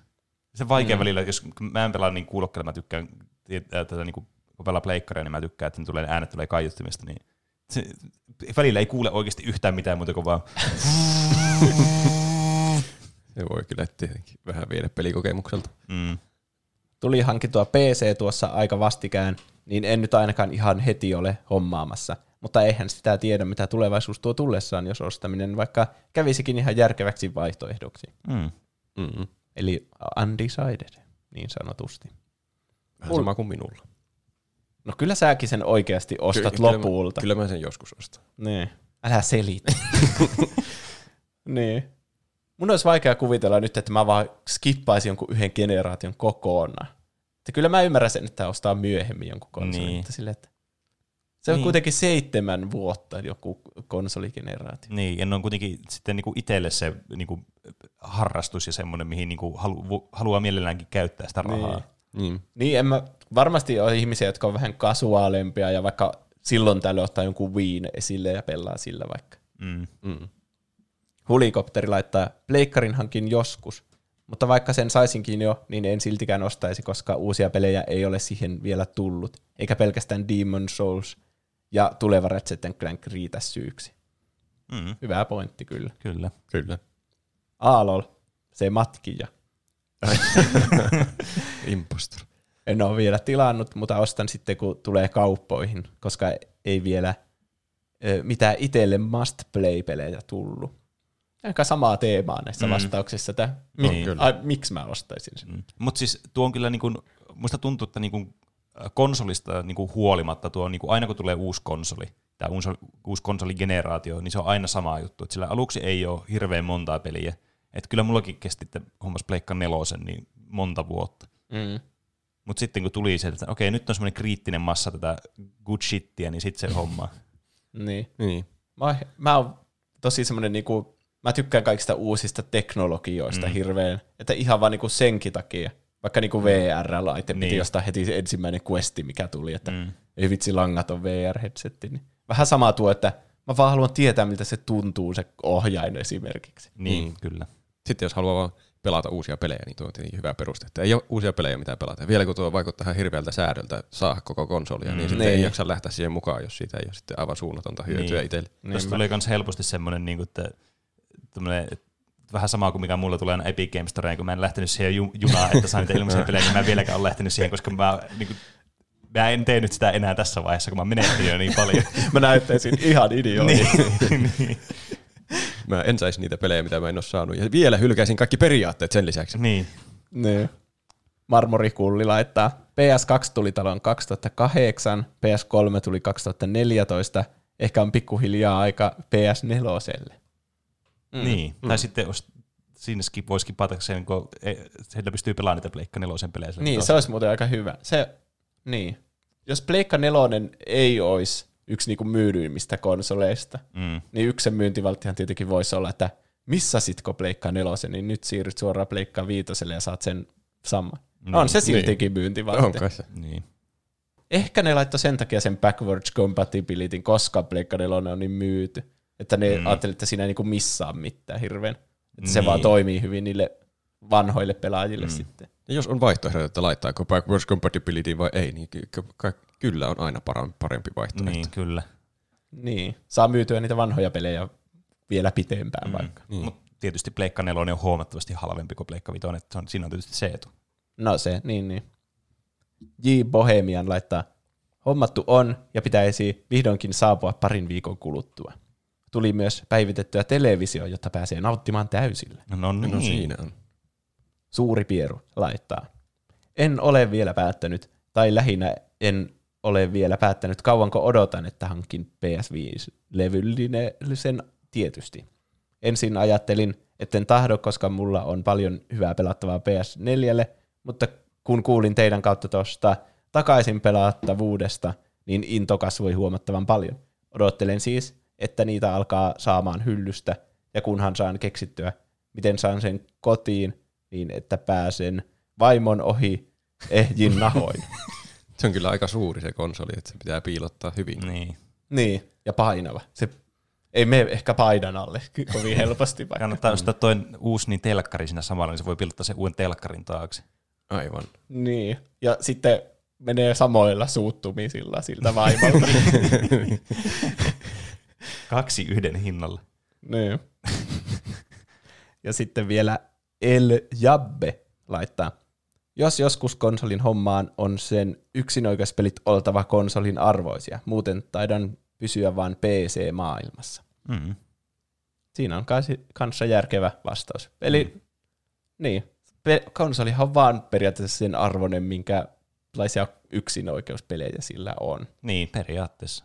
Jos sen, niin, ja tietenkin nuo teknologiat, mitkä vaan toimii sillä Niin. Ja, alustalla. ja mun mielestä niin konsoleiden hienoin puoli on se niin kuin käytännöllisyys, miten kätsyjä ne on vaan. Niin, Joskus on kiva vaan istua sohvalla ja pelata jotakin peliä paljon kätevämmin kuin istua tietokoneen ääressä. niin. Se tuntuu vapaa-ajalta verrattuna siihen, jos vaikka työksi istuu aina tietokoneen ääressä. Se on, se on aina hyvä, kun tekee itsekin työt kotoa, niin sitten katsoo kelloa sille, että jaa, se olisi vapaa-aika, niin se paha tietokone muuttuu hyväksi tietokoneeksi sitten sillä kellotyömällä. niin. Sitten kun sä pelaat niitä faktorioita kuitenkin, niin se, Muuttuu se ei niinku muutu. Sä vaan suljet jonkun yhden sovelluksen avaat toisen ja sitten kuitenkin istut siinä naama niin. norsummin. Yrität optimoida asioita. niin, kyllä. Tervetuloa nykyaikaan. niin. Haluaisitko esittää ulkomaisia ohjelmia suomenkieliselle yleisölle? Epäiletkö, että yleisösi on täynnä juntteja, joiden tarkkaavaisuus ei riitä monimutkaisten ruudulla vilisevien tekstitysten seuraamiseen? Etsitkö osaavaa duppaustiimiä ääninäyttelemään mediatuotteisi uudelleen suomeksi? Tuplahypyn duppauspalvelu Duppahyppy on nyt täällä. Tuplahyppy-podcastin osaava kolmikko duppaa mitä tahansa materiaalia, mukaillen täydellisesti alkuperäistä kieltä, oli se sitten mikä hyvänsä, japanista hebreaan. Ääninäyttelymme ammattimaisuus suorastaan nostaa alkuperäismateriaalin laatua. Eläydymme sataprosenttisesti jokaiseen roolisuoritukseen. Meiltä luonnistuu repliikki kuin repliikki, tunne kuin tunne, kohtauksen vallitseva ilmapiiri kuin kohtauksen vallitseva ilmapiiri. Draamaa! Rick ja Ashley ovat nähneet toisiaan Feoben selän takana. Ridke, minulla ei ollut ajatusta. Luulin, että sinä ja Ashley olitte osallistuneita. Ei enää. Rikoit sen hänen kanssaan. Katso, se ei ollut miksi kysyin sinua tulemaan puhumaan. Olen huolissani Phoebesta nyt. No, hänen on oltava tuhottu. Minä toivoin, että olisit päästänyt minut Hän olemaan on yksi, siellä, joka kertoi hänelle. minulle. Miten hän löysi sen? Rick tunnusti. Ulkomaisia klassikoita. Liian huonoa. Se on vedä. Pelkään, ettei. Minä voitin. Naurettavaa. Jos nämä olisivat terästä, olisit kuollut nyt. Ah. Sitten taistele teräksen kanssa. Älä heitä elämäsi Mitä? pois. Etkö näe, terästerien kanssa olisit kuollut. Se on roska elämästäsi. Odota. Älä yritä poistua. Tasapeli. Tämä ei ole sanojen kilpailu. Lasten ohjelmia.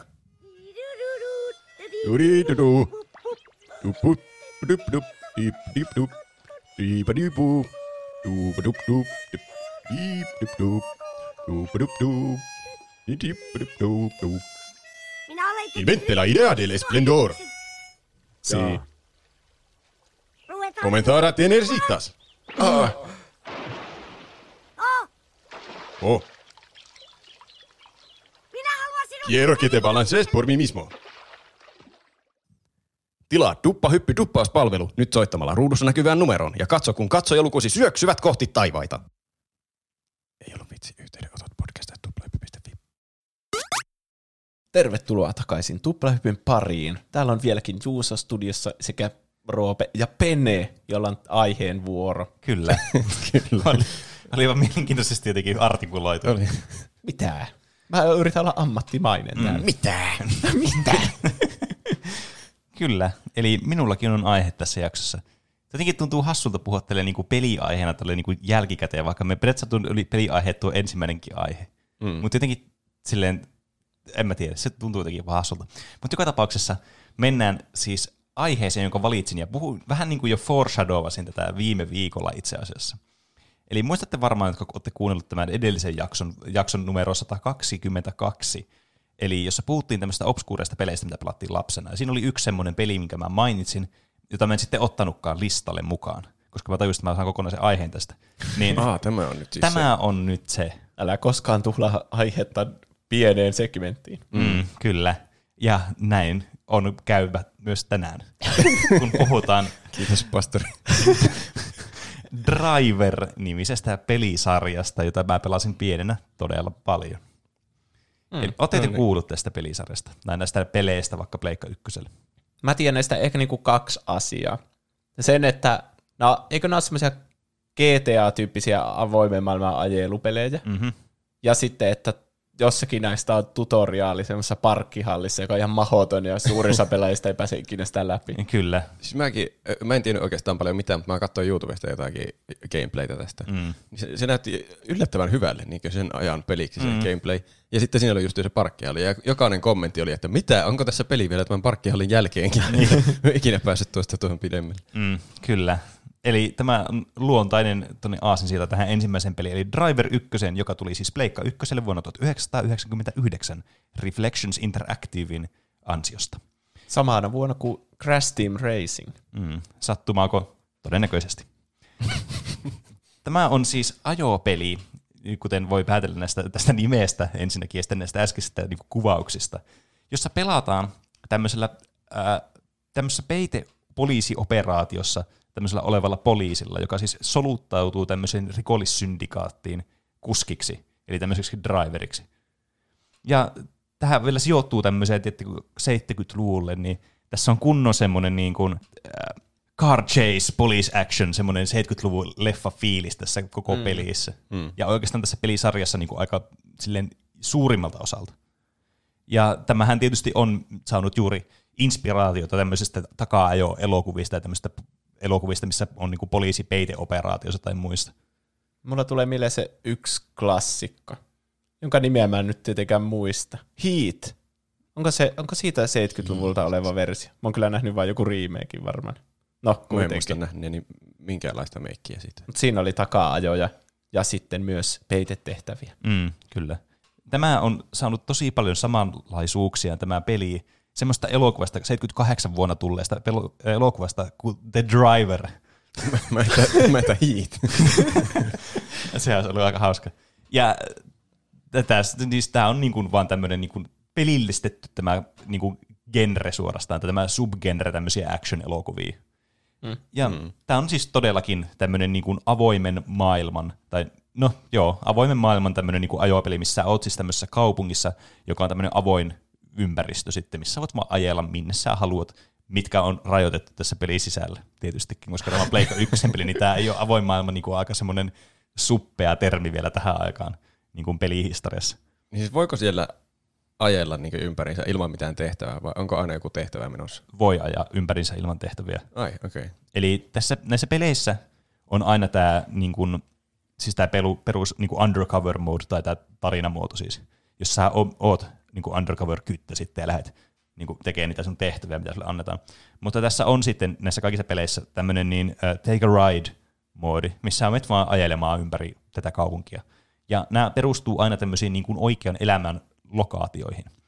Että tämä Driver 1, muun muassa tässä on pelattavina lokaationa Miami, San Francisco, Los Angeles ja New York, jotka on jotenkin tämmöisiä paikkoja, mitkä tuntuu vaan siltä, nämä huokuu vaan tämmöistä takaa jo elokuvaa mm. niin. niin kuin Sianin puolesta.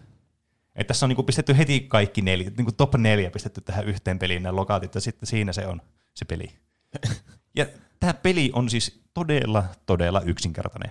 Eli sä et voi poistua tässä autossa ollenkaan, sulla on se auto, millä sä aloitat sen pelin, ja sä ajat sillä, kunnes se menee rikki, ja, tai sä teet sen jonkun tehtävän tai lopetat pelaamisen.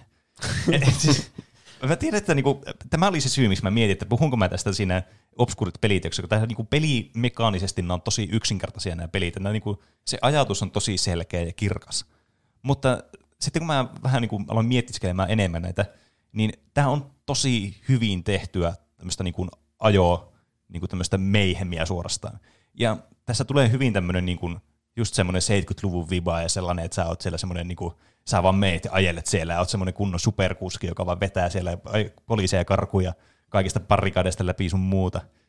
Ja tämä on vielä hauska siinä mielessä, kun sä, niin kuin Juusokin sanoi, että sä vertaisit heti tätä GTAhan tämä peli. Mm. Ja siis tähän mennessähän GTAta oli kyllä tullut kaksi, tai itse asiassa, joo, joo, kaksi oli tullut, koska se, tuli, se ensimmäinen tuli vuonna 97, ja toinen taisi tulla samana vuonna kuin tämä, eli niin. 99. Ne oli niitä ylhäältä kuvattuja. Niin, Kyllä, ja monestihan GTA, tai siis no aina GTA nykyään mielletään just näihin niin kuin 3D, niin kuin kolmannesta persoonasta pelattaviin peleihin, jossa tämä ajaminen on tietysti aika niin kuin massiivisessa roolissa, onhan se nyt siinä nimessäkin mukaan. Mm. Niin tämä oli kuitenkin niin kuin lähtökohtaisesti just ajopeli kolmannesta persoonasta, joka siis muistuttaa tosi paljon nyky GTAta. Eli joku voisi väittää, että GTA on feikannut driverilta, vai onko? Se on tietenkin sitten kaikkien omassa niin kuin päätelmässä. Ja väittääkö se on toinen asia. Niin, se on tietenkin toinen. Nämä tarinat on näissä aina vähän semmoisia, että kun mä pelasin tätä pienen, niin eihän mä niinku, en mäkin ymmärtänyt näistä tarinoista mitään, enkä kiinnittänyt mitään huomiota näihin. Nämä on niin ensimmäinen kosketus näihin tarinoihin tuli nyt, kun mä otin selvää näistä enemmän näistä peleistä. Et mä vedin aina ne tarinamissiot, jotka oli mun mielestä tosi hauskoja, että ne on just semmoisia perusteita, että me paikkaa A tai niin kuin, käy hakemassa joku tyyppi jostakin ja vie se tonne tai seuraa tuota autoa. Siis tämmöisiä niin, niin perus, tämmöisiä, mitä sä nyt voi vaan keksiä tämmöisiin peleihin, koska tämä tosiaan ei sisällä mitään muuta kuin tämä ajamista tämä peli. Mm. Mutta tässä siis on tosiaan tarina, jossa sä oot tämmöinen poliisi, joka sitten on entinen rallikuski nimeltä John Tanner. Ja sua, sä lähdet selvittämään sitä tämmöistä rikossyndikaattia just silleen, että sun pomo sanoo sulle, että hei, meppä undercover tonne, että lähdet tämmöisessä kuskiksi tuommoiselle rikollisjärjestölle. Melkein niin kuin John Tenet, No, mel- melkein. peruspäähenkilön nimi, Mm, jos en vielä sanonut sitä. kyllä. Se melkein toimii suomeksi, että se on John Tanner. Se niin, totta. Hyvä pointti. Ja tämä sitten eskaloituu siihen, että sä lopulta estät Yhdysvaltain presidentin salamurha. Oho. Oho, Et, et mä en tiennyt lapsena, että tässä on niinku näin tää niinku kattava tämä juoni. Tässä niinku oikeasti tämmöinen niinku, se todellakin eskaloitu. niin, että sä oot vaan tämmöinen kuski, joka ajelee vaan paikasta A paikkaan B. Ja sehän tietysti on myös näiden driver-pelien vähän se heikkous sitten niinku juonellisesti. Että kun sulla, sä vaan ajat näissä, niin sen juonen osuus jää aika vähäiseksi. Että se oikeastaan tulee pelkästään näissä katsiineissa, mitä tässä pelissä on tosi paljon, tämmöisiä 3D-animoituja katsiineja, mm. jotka on niinku tuon ajan peliksi ihan hyvin tehtyjä. Ei, ei mitenkään niinku, siis tajunnan räjäyttäviä, mutta ei nyt mitenkään huonojakaan. Mm. Mutta se kaikki niinku, tieto ja semmoinen niinku, se tarina tulee niissä ilmi, koska tämä gameplay pysyy niinku, melkeinpä täysin samana aina tehtävästä toiseen. Niin.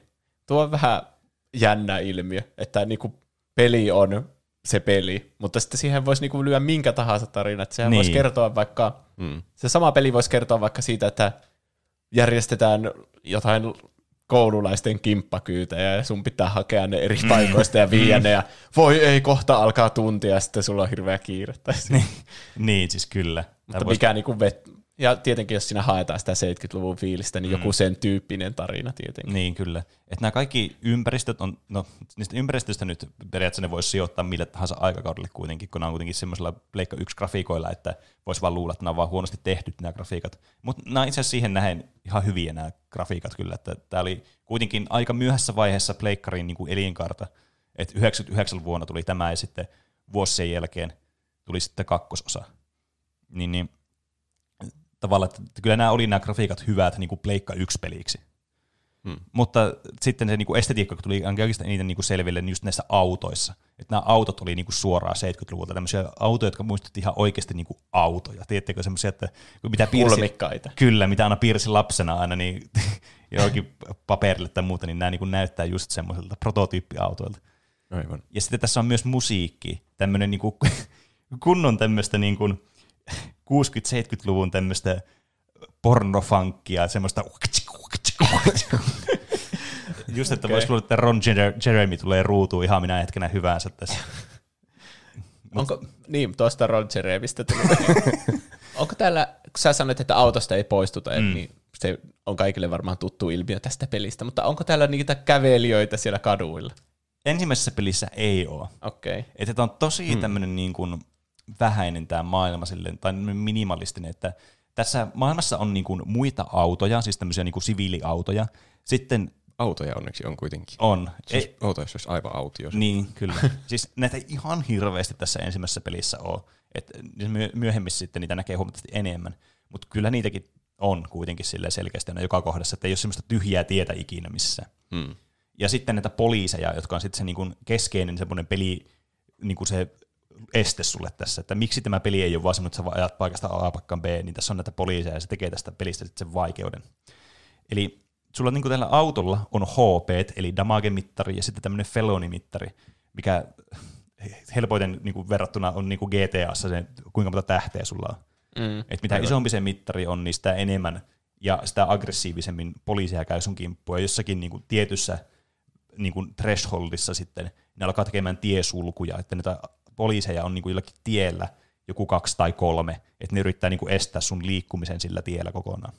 Voiko niistä pahtaa vaan läpi? Ää, no joo, mutta sä otat tietysti damagea, no. koska sulla on tämä damage-mittari. Ja tässä ensimmäisessä pelissä, koska sä voi poistaa sun autosta, niin se, että sä voi mitenkään myöskään korjata tätä damagea. Että sulla nyt on sitten sen koko niin kuin mission ajan, tai sen free play ajan, tai sitten sen jonkun ekstra pelimuodon, mitä tässäkin pelissä oli useita, niin se sitten niin kuin pysyy se vahinko sulla. Ei ole mitään lentäviä jakoavaimia tai bensakanistereita tai keräämällä sitä Joo, pasaa takaisin. Ei. M- mitä jos menee damage täyteen? Räjähtääkö se ja auto? Sitten se autosi mahtaa ja se häviät.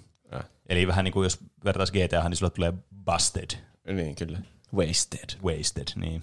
Niin, se vähän riippuu. Siinä, tässä nyt ne poliisit aiheuttaa kuitenkin aina sen niin kuin ultimaattisen tuhon sulle, koska tässä ne ei voi pidättää sua niin kuin jossain GTA-peleissä, että ne tulee siihen, hei, lähdepä autosta pois ja nyt jout vankilaan. Vaan ne tappaa sut. Kyllä, nämä, nämä poliisit tulee ihan siis täysiä aina autoa päin. ne ei välitä omasta hengestä. Ei, eikä myöskään siviiletten hengestä. Nämä menee siis, nämä pahtaa kuin hurja päät täällä tässä kentässä. Että, niin, näissä niin kuin, tämä se niin voi vaihtaa tämä vaikeusastetta näissä peleissä. Helpoimmilla vaikeusasteilla otat, otat vähemmän damagea, nämä on niin vähemmän aggressiivisia nämä poliisit, ja sitten tietysti vaikeimmilla tämä nyt eskaloituu. Niin nämä on niin vaikeimmilla vaikeusasteilla semmoisia, että jos sä meet jossakin vaikka San Franciscossa näitä isoja niin kuin, niin ylä- ja alamäkiä meet, poukkolet niistä ajat täysin, että se auto vähän lentää, niin tulee joku kolme kyttäautoa sun perässä lentää aivan hirveällä vauhdilla sun yli ja ali ja mistä lie. Ja sitten välillä osuu ihan täysin johonkin toiseen auto, ne pomppaa siitä ihan hulluna. Siis tää on tosi tämmöistä niin kuin arkademaista ajoittain tämä peli. Mun on pakko sanoa, kun mulla tuli yksi video mieleen GTA Viitosesta, jossa joku on poliisien jahtaamana sillalla. Ja sitten se niin kuin molemmista suunnista tulee poliisiauto, niin se hyppää sieltä sillalta sinne vetteen niin sitten se niinku jää vielä henki, se ui siellä veessä. Mm. Niin sitten tulee niinku kolme poliisiautoa suoraan sieltä. ne, ne niinku tekee kaikkensa, että ne saa sitten hengille. Niin, kyllä. Voin driverin pelaajana samaistua tuohon tilanteeseen, että nämä poliisit tekee näissä ihan samaa. mm. Tämä niinku toinen semmoinen, niinku, mikä mainittiin tuossa alussa, on tosiaan se tutorial-kenttä, mikä tässä ensimmäisessä pelissä on. Eli kun tämä peli alkaa sillä, että sulle esitetään, no, että meppä nyt tämmöiseksi kuskiksi tämmöiselle rikollisjärjestölle, niin tämä alkaa siitä, että sulla on tämmöinen ensimmäinen kenttä, jossa siis sulla annetaan semmoinen niin kuin, sä oot siis semmoisessa autohallissa, semmoisessa niin kuin neliömallissa autohallissa, jossa on muutamia muita autoja ja semmoisia pylväitä, mitä nyt näissä on yleensäkin tämmöisissä halleissa. Ja sun tehtävänä on semmoisessa aikarajoituksessa, joka on aika lyhyt ihan oikeasti. Se, puhutaan ehkä jostakin 30 sekunnista tai minuutista ehkä. Miksi mm. siinä on aikaraja? No tämä on, sulla on tämmöinen lisenssitesti, sun pitää nyt päästä tämä, että sä voit olla kuski. niin sun pitää siinä pienessä parkkihallissa, sulla on kans vielä sen lisäksi, että sulla ei ole damage-mittaria, vaan sulla, että jos sä osut kolme kertaa johonkin, niin sitten se feilaa automaattisesti. Mm. Tässä on vielä tämmöinen meka- mekanismi, mitä ei olisi mukana tässä pelissä enää myöhemmin, tämä osumismekanismi, että sulla vain kolme hittiä voit ottaa. Niin sun täytyy ö, tehdä tämmöinen burnoutti, eli siis tässä pystyy reviittelemään tässä pelissä, eli jos sä painoit ympyrää, kun X normaalisti kaasuttaa, niin ympyrästä pystyy sitten reviittämään, että sä niinku veät kunnolla kierroksia ja alkaa kuulua semmoinen ja renkaat savua ja sitten pääsee lähteä vähän nopeammin ja sille pystyy kans kääntäen suuntaa, että sä voit vaikka niinku, tiedätkö, kääntää se vaikka 80 astetta silleen paikalla ja lähteä sitten ajamaan siitä. Silleen tosi coolisti niin kuin näissä mm. tämmöisissä taka-ajo-elokuvissa aina. Mm. Sitten mitä semmoinen kässärikäännös pitää tehdä, slalomi, joka oli varmasti se, mikä aiheutti tosi monelle ongelmia. Eli tässä on tämmöisiä pylväitä, niin sun pitää niin kuin mennä niiden pylväiden läpi silleen niin kuin siksakkia, ja sitten kääntyä vielä ympäri ja tehdä samaa uudestaan niiden pylväiden kautta, tiettäkö silleen niin kuin, mm. niin kuin slalom.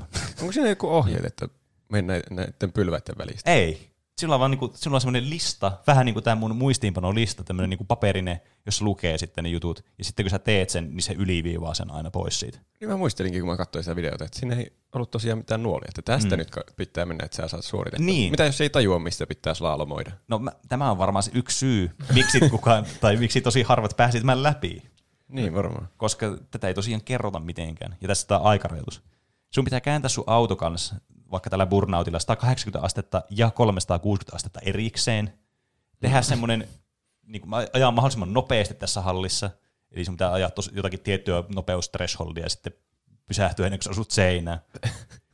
Ja sitten vielä niin kuin, ajaa kierrostamaan niin kuin, hallin ympäri. Ja tämä, mikä mulle oli lapsena vaikein, mikä on varmasti myös toinen näistä, mikä voi aiheuttaa ongelmia, niin tehdä tämmöinen reverse 180 astetta. Että sä, niin kun, sä peruutat sillä autolla, sit sä viet sen kässärikäännöksen sille 180 astetta ja sitten lähdet ajamaan siitä. Ah, se on, se on kyllä hienon näköinen temppu varmaan. Siis kyllä. Ja Se oli, muistatteko autokoulussa, kun tehtiin Joo. tuo? se oli kyllä hyvä tunti. Se oli yleensä se taskuparkkeerauksen jälkeen, kun piti lähteä siitä seuraamaan sitä toista autoa. niin. Kun se roisto lähtee sillä autolla siitä, niin, Niin. sun pitää Niin. äkkiä lähteä perään. Niin, pitää samalla väistellä niitä vastaan tulevia ja sitten niitä poliiseja, jotka tulee hirveätä vauhtia. Mm. Niin, ja kaikki jollakin kolmannella ajotunnilla. Mm. Ja tämä oli tämän pelin ensimmäinen taso, mikä on mun mielestä, siis tämä, tämä peli niin kuin ei vaadi sulta mitään näistä periaatteessa. Mutta Nuo, niin. Tässä on hirveänä ongelmia, mä en edes tiedä mistä lähteä liikkeelle. Että eikö nuo olisi sellaisia asioita, mitä voi oppia siinä peli aikana? Niin, Sille niinpä. niinku luonnollisesti niin, myös. kyllä. Tutoriaali on vaikeampi kuin itse peli. Ja sitten ei pääse pelaamaan sitä itse peliä ennen kuin on vetänyt sen tutoriaalin. Kyllä mm. niin tämä ongelma tässä on, että tämä tutoriaali, joka on muuten kans ihan ha- olisi hauska yksittäinen aihe myös, mitä mä oon miettinyt, niin tämmöistä niin pelien tutoriaalista, mutta ei mennä nyt siihen. Okay. Niin, tota, on siis tehty sillä tavalla, että tämä on vähän niin kuin se lopputesti, mikä sulla on, tiedätkö? Että sulla niin. on ensin ollut nyt tutoriaali, missä sulla on opetettu yksi kerrallaan nämä pelimekaniikat, muut, ja sitten sulla tulee lopussa, että osaako sä nyt nämä kaikki. Mm. Niin. Mutta tämä vaan heittää sut suoraan, tähän, että osaako sä nyt nämä kaikki. Sä pelaat tätä peliä ekaa kertaa. Mutta sä voit joka tapauksessa pelata tätä freeplaytä tota noin, niin, niin kuin ennen tätä tutorialia. Tämä tutoriali on pelkästään tässä niin kuin kampanjamoodissa. Okei, okay. mutta silti semmoinen, mihin kaikki jää jummiin ja haluaisi päästä eteenpäin. Niin, siis kyllä. Nämä on kuitenkin aika hauskoja nämä tehtävät sitten tässä pelissä, vaikka äh, tietenkin se on niinku ihan mukava se ajelukin vaan. Mutta se on mukava, että sillä on niitä semmoisia päämääriä, että mitä sä teet. Et vaikka että sulla on joku aikarajoitus, pitää mennä johonkin tai seurata jotakin autoa. Tai mun suosikki, mikä näissä peleissä aina on, niin semmoinen, missä sun pitää niin kuin hajottaa joku toinen auto, että sä vaan törmäilet sieltä, kunnes se hajoaa. se, se oli aina jotenkin tosi hauskaa. Tuo tutoriaali kuulostaa siltä, mulla on ainakin semmoinen kammo, että jos menisi johonkin töihin Mm. ja sitten ei perehdyttäisi ollenkaan, ne olisi niin. vaan, Niin. että no niin, siinä sulle toimisto alappa tekemään töitä. Niin. Mä en edes tiedä, mitä mun pitää tehdä. Mm. Mm. Mutta eihän sitä voi sanoa ääneen. Niin, pitää vaan esittää, niin kuin tekisi töitä siellä. Mm. Täydellistä. Seinfeldissä oli muuten semmoinen joku jakso. George esitti olevansa töissä jossakin ja se monta päivää vaan istui siellä toimistossa ja hypisteli jotakin papereita. Mm. Ja siis, niin. Mä nyt olen miettinyt tuossa Lähti vähän esiin. raiteilta. Aloin miettimään tuota juttua, mutta kyllä. Tämä aika hyvä analogi oli sulla kuitenkin tuo. No kiitos. Heitetään vaan tämmöiseen niin suoraan syvään päähän. Varsinkin sitten sen jälkeen sun ei tarvitse edes käyttää näitä temppuja. Ei tarvitse tehdä yhtään reversa 180 tässä pelissä, jos ei halua. Mutta onhan se nyt hemmetin cool. Var, varsinkin tässä pelissä on siis tämmöinen moodi, että sulla on tämmöinen director-moodi. Että sitten kun sä oot pelannut tätä freeplaytä tai vaikka jotakin minipeliä tai tätä tehtävät, tai niin tehtävän läpi, niin sä voit katsoa replayin siitä sun, niin kuin, mitä sä teit äsken. Mutta sitten se on kuvattu silleen niin kuin elokuvamaisesti. Sulla aina välillä tulee joku kamera katsoa jostakin muualta, ja sitten sun auto lähestyy sitä, ja ne poliisit jahtaa sitä, ja sitten se kääntyy se kamera. Ja Wow. Nämä on oikeasti aika siistin näköisiä juttuja, mitä pystyy tekemään. Mm. Tuokin on varmaan joku juttu, että jotkut varmaan vieläkin harrastelee jotain noiden videoiden tekemistä. Niin, sitten tämmöisiä montageja pystyy tekemään. Niin. Mm. He, miten sä pääsit tämän tutorialin läpi? Muistatko sä sitä kokemusta? Ky- kyllä mä pääsin tämän läpi. Mä, mä en nyt ihan muista, että... Siis mä muistan sen, että mulla oli tosi paljon vaikeuksia tässä. Ja se, taisi olla, se isoin vaikeus taisi olla mulla tuo reverse 180 ja sitten tietenkin se slalomi. Tai ehkä pikemminkin se, että se aika loppuu kesken, koska kyllähän se slalomi voi tehdä sille hittaasti, ei se niinku silleen ole vaikea. Mut Niin, se varmaan aika- ne kaikki yksittäisinä onnistuu jossain kohtaa, mutta sitten ne pitää vetää kaikki kerralla. Niin, kyllä. Mutta tässä on semmoinen strategia, mitä pystyy tekemään, että sä voit saa niinku monta tehtyä aina yhdellä tempulla periaatteessa. Että sä ajat ensin eteenpäin, teet muutaman näistä ja sitten peruutat ja sitten teet niitä lisää ja sitten yhtäkkiä, yhtäkkiä sä osaatkin ajaa tätä autoa, niin sitten se alkaakin helpottua tosi paljon. Mutta tämä on myönnettäkö, että tosi niin kun, iso tämä oppimiskäyrä tässä ensimmäisessä tehtävässä. Mm. Mutta sen jälkeen, kun sä pääset läpi, niin tosiaan sä pääset sitten käymään näissä muissa lokaatioissa, mitä tässä pelissä on. Eli nämä tehtävät sijoittuu niin kuin Miamiin, sä teet siellä muutamat tehtävät. Sitten San Francisco, Los Angeles ja New York, jossa lopulta tulee sitten tämmöinen viimeinen tehtävä, joka on tämän pelin toinen niin kuin siis tämmöinen ihan ultimaattisen vaikea juttu. Et tässä on ihan peli alussa ensimmäinen tehtävä ja ihan viimeinen tehtävä on ihan niin supervaikeaa. Ja tämä viimeinen tehtävä on siis, että sun pitää eskorttaa presidentti tämmöisessä autossa jonnekin turvapaikkaan. Mi- okay. Milloin se John F. Kennedy-juttu tapahtui? Eikö se ollut joskus 70-luvulla vai 80-luvulla? Niin, se, mulla tuli mieleen, että se oli 70-luvulla, että varmasti ne on jotain siitä ottanut vaikutteita, jos joku presidentin salamurha asia. Mm. Ehkä. Mm, Mutta siis tämä niinku, on mun mielestä tosi koominen siinä mielessä, että sun pitää niinku eskorttaa tämä presidentti turvaan. Ja täällä on tämmöisiä niinku FBI-autoja. Nämä, niinku normaalisti nämä näkyy aina sulle tutkassa nämä niinku poliisit. Että se näkyy semmoinen samanlainen kouni kuin jossakin, tiettäkö, ää, Metal Gear Solidissa. Että näkyy vähän se niiden näkökenttä. Mm. Ja sitten kun sä meet siihen, niin sitten on sillä, hei, siellä se on, niin sitten lähtee jahtaa sua. Mm. Mutta sitten näissä joissakin tehtävissä on tämmöisiä niin undercover-koppeja ja muita, semmoiset, jotka ajelee normiautoilla tai semmoisilla FBI-autoilla, ja sitten yhtäkkiä ne lähtee sua päivän ajamaan. Ja tämä tehtävä on siis ihan jumalauta täynnä näitä. Siis nämä kaikki haluaa tappaa ja tuhota sun auton, kun sä yrität pelastaa sen presidentin. Mä, siis, eikö tuota mitenkään koordinoitu, että poliisit ei ainakaan tulisi tappamaan sua, kun sä yrität sä kuskaat presidenttiä. Niin, sanoppa. Mä menin ihan sekaisin kyllä tuossa, että siis se on undercover se päähenkilö, Niin. ja se jotenkin pelastaa presidenttiä. Mm. Millä autolla se ajelee siinä, kun se saattaa sitä nyt johonkin turvaan? No siis tämä peli niin kun etenee, tämä tarina etenee loppujen lopuksi siihen, että kun ne yrittää saada tämän salamurhattua tämän presidentin sillä tavalla, että tämä ajaisi tämä kuski sen presidentin sitten sinne ansaan. Et ilmeisesti, Ai, tässä on, niin, et ilmeisesti tässä, niin kuin, tässä tapahtuu se takin kääntö sitten tässä viimeisessä tehtävässä, että sä oot silleen, haha, mä oonkin kyttä, fuck you. Niin se ei ajakaan ansaan sitä, vaan turvaan. Niin, kyllä. Okay.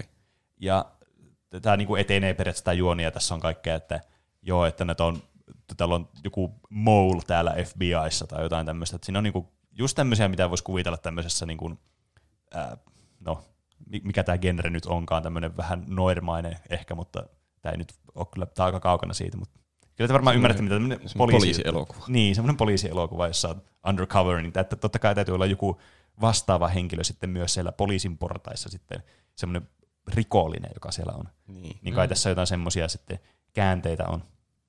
Mutta en siitä tosiaan tiennyt lapsena, koska tätä tarinaa oikein osannut ymmärtää silloin. Voisi olettaa, että siellä on semmoisia käänteitä. Niin, niin, kyllä. Tämä tuli tämä peli myös ö, tietokoneelle ja siis puhelimelle, iOSlle, siis tälle niinku, mitä ne on? Apple, Apple a- iPhone. iPhoneille, niin kyllä kiitos. ja mä muistaakseni pelasin tätä iPhonellakin tätä peliä joskus lukioaikaa. Ai jaa. Ää. Ja tämä on kyllä itse asiassa tosi hyvin niin kuin, kääntyy myös sille alustalle, että kun tämä on niin yksinkertainen tämä peli, että tässä ei ole mitään semmoista niin kuin jossakin GTS, että sun pitäisi mennä pois autosta alkaa ammuskelemaan jotakin tyyppejä siellä ja muuta, niin sä vaan ajelet ja sitten se toimii siinä se hyvin. Niin. Mm. Mm. Se oli kyllä hyvä versio tästä pelistä, mutta valitettavasti sitä ei voi enää nykyään pelata, kun ne lopetti tämän tukemisen joskus vuosia takaperin. San Andreastakin pystyy pelata kännykällä. Se on kuulemma ihan hyvä. Right. Tuolla kuulostaa ihan kiinnostavalta. Sitten päästään seuraavan peliin, eli Driver 2. JFK murhattiin 63. Jatka. Okei. Ettei kukaan vaan korjaa meitä tästä asiasta. Joo. Niin hyvä, että heitettiin tuommoisia tosi villejä aika-arvioita ja sitten se oli 10-20 vuotta siitä ennen. Meidät olisi siellä kommenteissa tuhottu täysin. Nyt on varmaan täynnä he kommentit semmoista, että mitä se murhattiin 63, ai te korjasittekin sen, niin, Niin. editti Niin. siinä perässä. Jep. Vuonna 2000, eli vuosi tämän jälkeen, tämä päätti sitten tämä Studio Reflections Interactive tehdä jatko-osaan tälle Driverille. Eli tämä ensimmäinen peli oli siis oikeasti tämä pitkä nimi oli Driver, You are the Wheelman. Mikä on kummallinen tagline silleen. Mutta tässä Toisin toisessa, sanoen driver, you are the driver. niin kyllä. Ja tämä toinen on sitten Driver, the, the Wheelman is back. Okay. The Driver is back. Oliko ykkösellä mitään tuommoista lisää nimeä? Äsken mä sanoin sen. Sanoitko? Sitten mä keskityin johonkin ihan muuhun. You are the Wheelman. Niin, Ai siis se oli ykkönen, mä luulin, että se oli kakkonen. Ei, You are the Wheelman on ykkönen. Okei, Sitten okei, okei. The Wheelman is back on kakkonen. Mä ajattelin se jotenkin, mä ajattelin, että Wheelman is back oli kolmonen ja mä menin sekaisin. Aha. Mikä kolmonen sitten oli? Se on Drive 3R. Hmm. Niin kuin Drive. peruutus. Se on, niinku, se, on, E. se on Driver, missä E on muutettu kolmoseksi. Just Ai, ai, okei, okei, okei. Se on varmana tullut joskus 2005, kun tuo ajatellut, että tämä on nerokasta. 2004 itse asiassa. No, niin. Vai 2002, Hyvä en mä arvio. muista mikä oli se vuosi oikeasti. Mutta tämä on siis todella todella samanlainen peli kuin tämä ykkönen. Siinä mielessä tämä niin grafiikoltaan muistuttaa tosi paljon tätä ykköstä. Ja itse asiassa gameplaykin on paljon niin kuin samanlaisuuksia. Mutta tämä oli huomattavasti massiivisempi peli. Ja tämä oli myös mun suosikki näistä kahdesta pelistä, mitä mulla oli. Mulla ei ollut itsellä siis tuo Driver 3 ollenkaan, mutta Driver 2 ja 1 oli Pleikka 1. Niin tässä tosiaan on niinku vaihdettu niitä maisemia, että ollaan niinku isommissa kentissä niinku tässä ykkösessä, ja vai- maisemat on vaihtunut Chicagoon, Havannaan, Las Vegasiin ja Rio de Janeiroon. Että tässä niinku käydään ihan eri maissakin sitten tämmöisessä lokaatiossa. Ja se on varsin niinku siistiä, koska esimerkiksi tuossa Havanna-kentässä, niin siellä näkee sitten semmoisia kunnon niinku Amerikan vanhoja rau- rautoja, tiedättekö, semmoisia kunnon jotakin 50-luvun autoja ja semmoista. Mm. Et siellä, tää niinku, nämä autot vaihtelee sille niinku tyyliltään näistä kentistä riippuen aina, missä sä Niin. oot. Niin. Ekassa pelissä oli San Francisco ja Los Angeles, niin, Niin. niin eihän ne eroa mitenkään toisista. Niin, ainut vaan, että siinä toisessa on ihan hirveästi niitä semmoisia ylä- ja alamäkiä, joissa tulee tämmöisiä niitä trämejä, mitkä menee siellä joihin pystyy niin. törmäämään, oli ärsyttäviä, kun niitä ei voinut, niille ei voinut tehdä mitään. Kun normaalisti näille autoille voi tehdä niinku burnoutissa, tiedättekö, että ajatte vaan täysin, niin sitten ne vaan lentää. Mutta nämä oli sitten semmoisia tuhoutumattomia. Mutta näissä tosiaan oli sitten paljon niinku enemmän myös niinku monipuolisuutta näissä ympäristössä, missä nämä ensimmäisen pelin kentät oli tämmöisiä niinku tosi semmoisia niinku palikkakaupunkimaisia. Niin tässä sitten oli enemmän myös semmoisia, että oli jotakin puistoja ja semmoista niinku kunnon maastoa oli jossakin, oltiin semmoisessa niinku jonkun kallion rinteellä, missä mentiin tämmöistä tietä pitkin, mutkattelevaa tietä pitkin, ja sitten saattoi olla tosi tiukkoja kujia ja ynnä muuta, ynnä, muuta. Että nämä vaihteli hirveästi niin kuin visuaalisesti nämä kentät myös toisistaan. Sen lisäksi tässä oli ihmisiä kadulla. Mm. Py- pystyy vihdoin ajaa niiden päällä. Mm, kyllä, ja se oli aina, ainainen hupi aina lapsena yrittää ajaa niiden tyyppien päältä. Kun, siis aina kun sä yrität ajaa niiden päältä, ne juoksee alta pois. Mm. Ja ne voi klipata myös niinku seiniä sisälle ja muuta, että ne, niinku, Oho. niitä on niinku mahdoton niinku niitä päältä ajaa. Ai jaa. että ne aina juoksee pois siitä Okei. alta. Mutta mä joka tapauksessa yritin aina, että jos mä nyt onnistuisin tässä. Ai siis se ei ole oikeasti mahdollista ajaa niitä. Ei. Aha, Ja vaikka, sä, ja vaikka sä osuisit niihin, niin ne vaan klippaa läpi sitä autosta. Niin. Ai. Mut Tuo on huomattavasti helpompi tehdä, kuin että tekee jotkut fysiikat. No joo. Niin, niin. Ja varsinkin kun tämä on 2000 vuonna tullut Pleikkari ykköselle, niin, niin mm. Vaikka tämä niin kun, tää puski kyllä tätä Pleikkaria niin ihan viimeisimpiin niin kun tehoihin, mitä tässä sai, niin se ei tuota kyllä pystynyt tekemään, noita, että se olisi oikeasti törmätä niihin tyyppeihin. Ja tässä on tosiaan näitä uusia autotyyppejä kanssa. Että kun tässä ekassa pelissä on vaan tämmöisiä niin kuin normaali, tämmöisiä niin kuin perushenkilöautoja, niin tässä on sitten myös kaikkea bussia ja rekkaa ja tämmöisiä pakuja ja muita niin kuin auton malleja suorastaan. Että ne ei ole vaan sitä semmoinen geneerinen autotyyppi ja sitten sille eri skinee. Tuntuu sitten rekaloista niin tosi tylsä ajaa. Meneekö sillä tosi hitaasti? Joo, kyllä ne menee aika hitaasti. Ja tässä oli muistaakseni yksi semmoinen niin kuin kunnon rekkarekka, jossa ei kylläkään ollut sitä takajuttua. E- Et se oli vaan se, niin kuin se etupuoli sitä rekasta. Tiedättekö, mihin laitetaan normaalisti ne Ah, kontit kiinni joo. silleen. Joo. Niin, niin semmoisen pystyi spesiaaliautona löytämään tämmöistä kentästä. Koska tässä pelissä tosiaan oli myös tämmöisiä niin kuin piilotettuja juttuja tähän niin kuin free playhin. Että sä pystyt menemään siellä tavallaan löytämään semmoisia asioita sille, että sä vaan tutkit niitä ja sitten lyöt, että hei, täällä on tämmöinen paikka ja sitten siellä on joku uusi auto. Koska tämän pelin suurin uusi mekaniikka oli se, että autosta pääsi pois. My No, god. niin. Ja sä pystyt vaihtamaan autoa. Ja tää oli siis aivan loistavaa mun mielestä lapsena, koska sä pystyt tosiaan vaihtamaan sitä autoa, että sä pystyt aina ottaa niinku siistin näköisen auton. Plus tietenkin pelimekaanisesti se helpottaa tätä peliä, koska se sun ei tarvitse miettiä, että no nyt mulla on paskana tämä auto, niin mä nyt vaan häviän tän. Joo. Vaan sä otat vaan uuden auton. Pystyykö siellä siis käveleskelemään ympäriinsä? Joo, niin, kyllä. Sillä niin kuin GTAssa. No joo, kyllä. Miten ne ohikulket reagoi siihen, kun sä kävelet niihin? Ne juoksee karkuun. Oikeasti. Selvästi rikollinen. Kyllä. Olisi se pitänyt arvata. Mm. Mutta se lisäsi ihan hirveästi mun mielestä tähän, koska sitten sä pystyt tosiaan lisäämään tähän kaikkea semmoisia salareita, että sä vaikka painot jotain nappia jossakin ja semmoinen niin kuin, tiedätkö, joku semmoinen ovi avautui jostain ja sä menit sinne ja sitten siellä, niin kuin vaikka, no, vaikka yksi esimerkki oli se, että sä menit tässä, mikäkään näistä, olikohan se Chicagossa? Joo, taisi olla. Menit semmoisen niin kuin pesäpallostadiumille, siinä oli semmoinen tiket, semmoinen koju, joka oli vaan siis semmoinen niin kuin, joku tekstuuri vaan semmoisessa seinässä vaan. Sä menit siihen ja käytit sitä usein nappulaa, että se niin kuin painaa nappia. Mm-hmm. Oliko siinä mitään niin promptia, että paina Ei. usein nappu? Ah, okei. Okay. Että se oli vaan semmoinen sala, salainen juttu. Aivan. Sitten tuli että Secret Found ja se avo- tuli semmoinen näyttö meni toiseen ru- kohtaan hetkellisesti näytti, että semmoinen portti sinne stadiumille aukesi. Sitten sä pystyt menemään sinne sisälle ja menemään sinne niin kuin katsomoalueelle ja sieltä semmoisen kellariin, mistä saa saada tämmöisen urheiluauto itselle. Oho. Oh. Ja sitten sä pystyt unlokkaan sillä tämmöisiä spesiaaliautoja. Koska sä muistaakseni pystyit, kun sä menit tähän freeplayhin, niin valitseen alussa, että millä autolla sä aloitat. Niin nämä ehkä sai silleen unlokattu, että sä pystyt niinku aloittamaan sillä autolla, että sun ei tarvitse aina hakea sitä sieltä. Koska näitä autoja siis ei saanut mistään muualta kuin täältä Secretistä. Joo. Mm. Kyllä se vaikuttaisi fiksulta, että sen saa sitten niin omaksi sen auton, mm. jos sen löytää. Mutta mä en voi, niin kuin, mä en voi luvata, että se oli sataprosenttisesti noin, mutta tuommoinen niin kuin, muistikuva mulla tästä pelistä on. Ja tietenkin tämä myös oli iso osa sitten niin kuin näitä itse tarinatehtäviä sitten, että sä pystyt vaihtaa autosta toiseen tai pystyt just vaikka hijackkaa joku toisen auton tai niin kuin mitä näissä monessa tehtävässä tehtiin, että ö, kun sä tuhosit jonkun auton, niin sun piti tyyliin käydä sillä auton sisällä hakemassa jotakin, tai sun piti haastatella sitä tyyppiä, haastatella, vähän huono sanavalinta, mutta puhumassa sille tyypille, joka siellä on, tai muuta tämmöistä. Siinä on vähän niin kuin lisätty tuommoisia elementtejä, että siinä saisi Ää. enemmän semmoista niin kuin sitä tarinallisuutta lisättyä siihen gameplayhinkin itsessään. Vaikka sun, niin kuin, sun kyvyt tällä niin kuin sun ihmismoodissa, eli kun sä hyppäät pois tästä autosta, niin oli ihan varsin rajalliset. Että jos ainut mitä sä pystyt tekemään, niin painaa jotakin randomeja nappia jossakin, ja sitten menemään toiseen autoon sisälle. Pitikö jossakin tehtävässä jotenkin nopeasti vaihtaa autoa ja sitten pääsee pois poliisien kynsistä? Mm, no siis kyllä tässä oli tosi paljon käytetty sitä, että sä vaihdat niinku autoja, että sä menet eri autoon.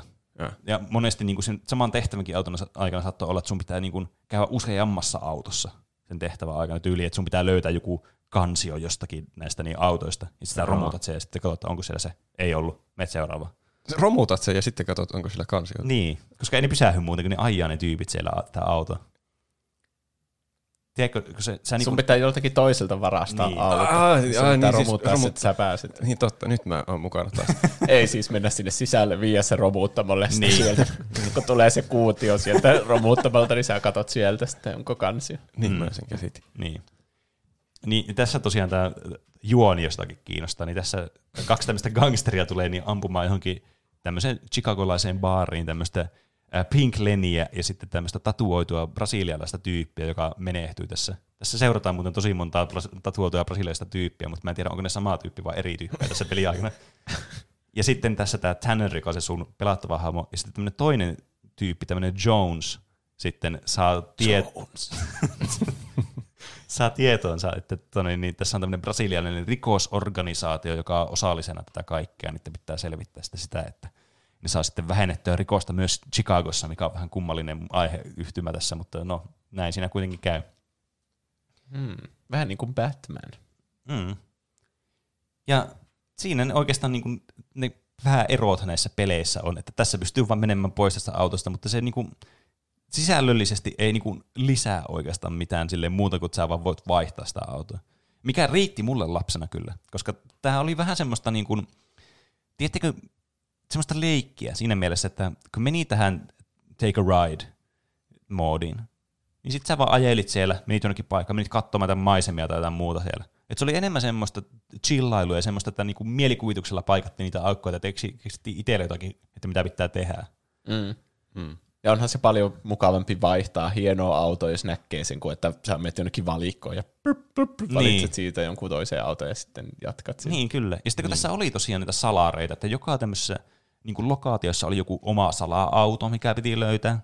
Ja sitten näissä oli myös semmoisia, mitä mä en kyllä löytänyt, mutta mä sain ne selville tänään, niin tämmöisiä niin kuin, äh, niinku ratoja, mitä sä pystyt ajamaan niinku semmoisen minipelinä niinku ralliin.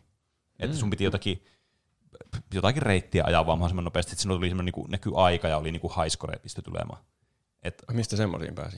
äh, ne piti kans löytää niinku erikseen niinku salareita tässä. Oh. Ja sitten tässä myös, niin kuin tässä ekassakin pelimuodossa, tai eka, pelimuodossa, ekassa pelissä, oli muitakin tämmöisiä niin moodeja, että pitää vaikka selvitä näitä poliiseja vastaan mahdollisimman pitkään, tai vaikka jotakin, sun pitää jotakin ajaa paikasta A paikkaan B mahdollisimman nopeasti. Mutta tässä pelissä oli myös, että pystyy pelaamaan kaksin pelinä tätä, että split screen pystyy pelaamaan. Mm. Tämä muistan muutamia kertoja pelanneeni, mutta monet kaverit ei ihan innostunut tästä pelistä niin paljon kuin mä. Ai. Niin sitä ei tullut ihan hulluna pelattua sitten.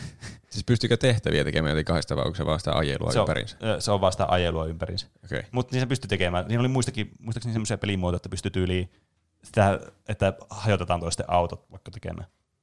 Mm. Että tiedätkö, se voittaa, jonka auto on vielä ehjä sen niin kuin taistelun jälkeen.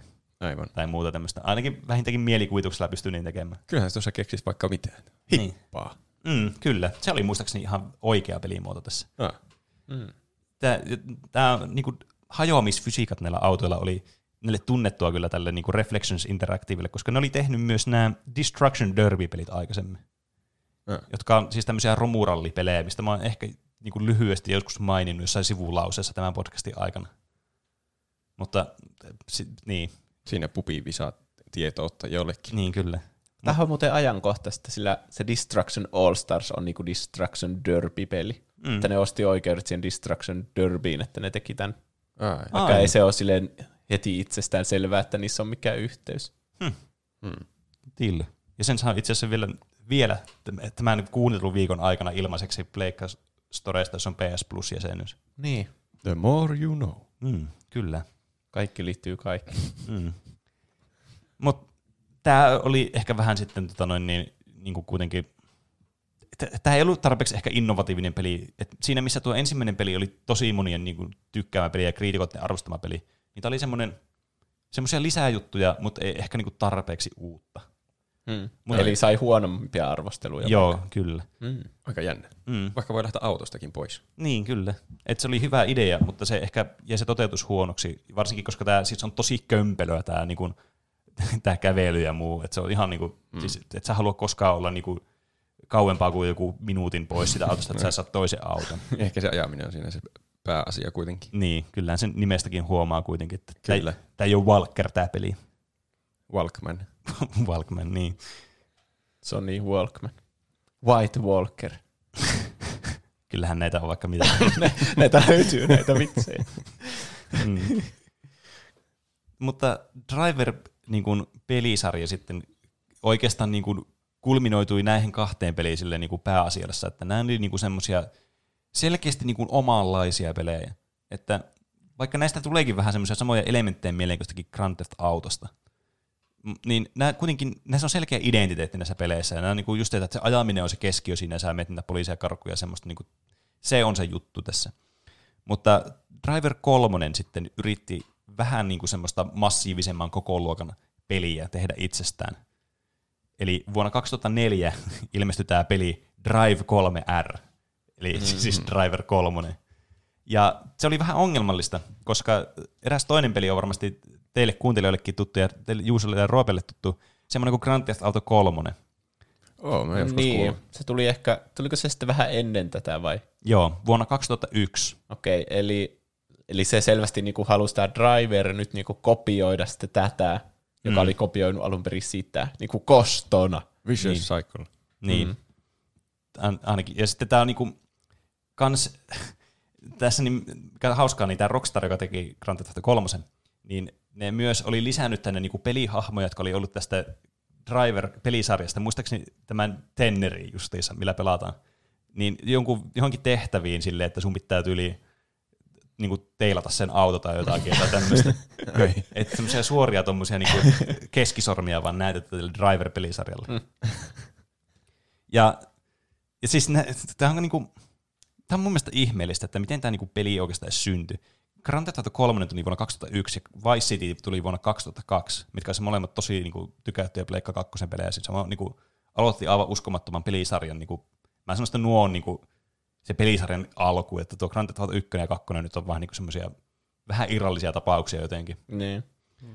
Niin tämä Driver 3 sitten yritettiin saada mahdollisimman nopeasti pakettiin Atarin halu, niin kuin alussa, että pistää nyt mahdollisimman nopeasti tämä, kun San Andreas oli tulossa samana vuonna.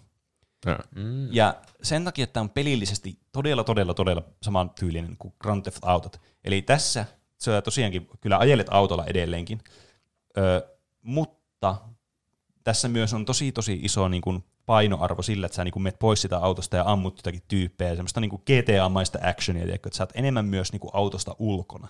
Aivan. Ja tämä tietysti alkaa niin kuin vähän niin kuin blurraamaan tätä rajaa tässä, että missä menee raja driverin ja GTAn välillä. Että tämä nyt vähän niin kuin menetti sitä omaa niin kuin etulyöntiasemaa siinä mielessä, että se oli niin kuin selkeästi kuitenkin oma juttu.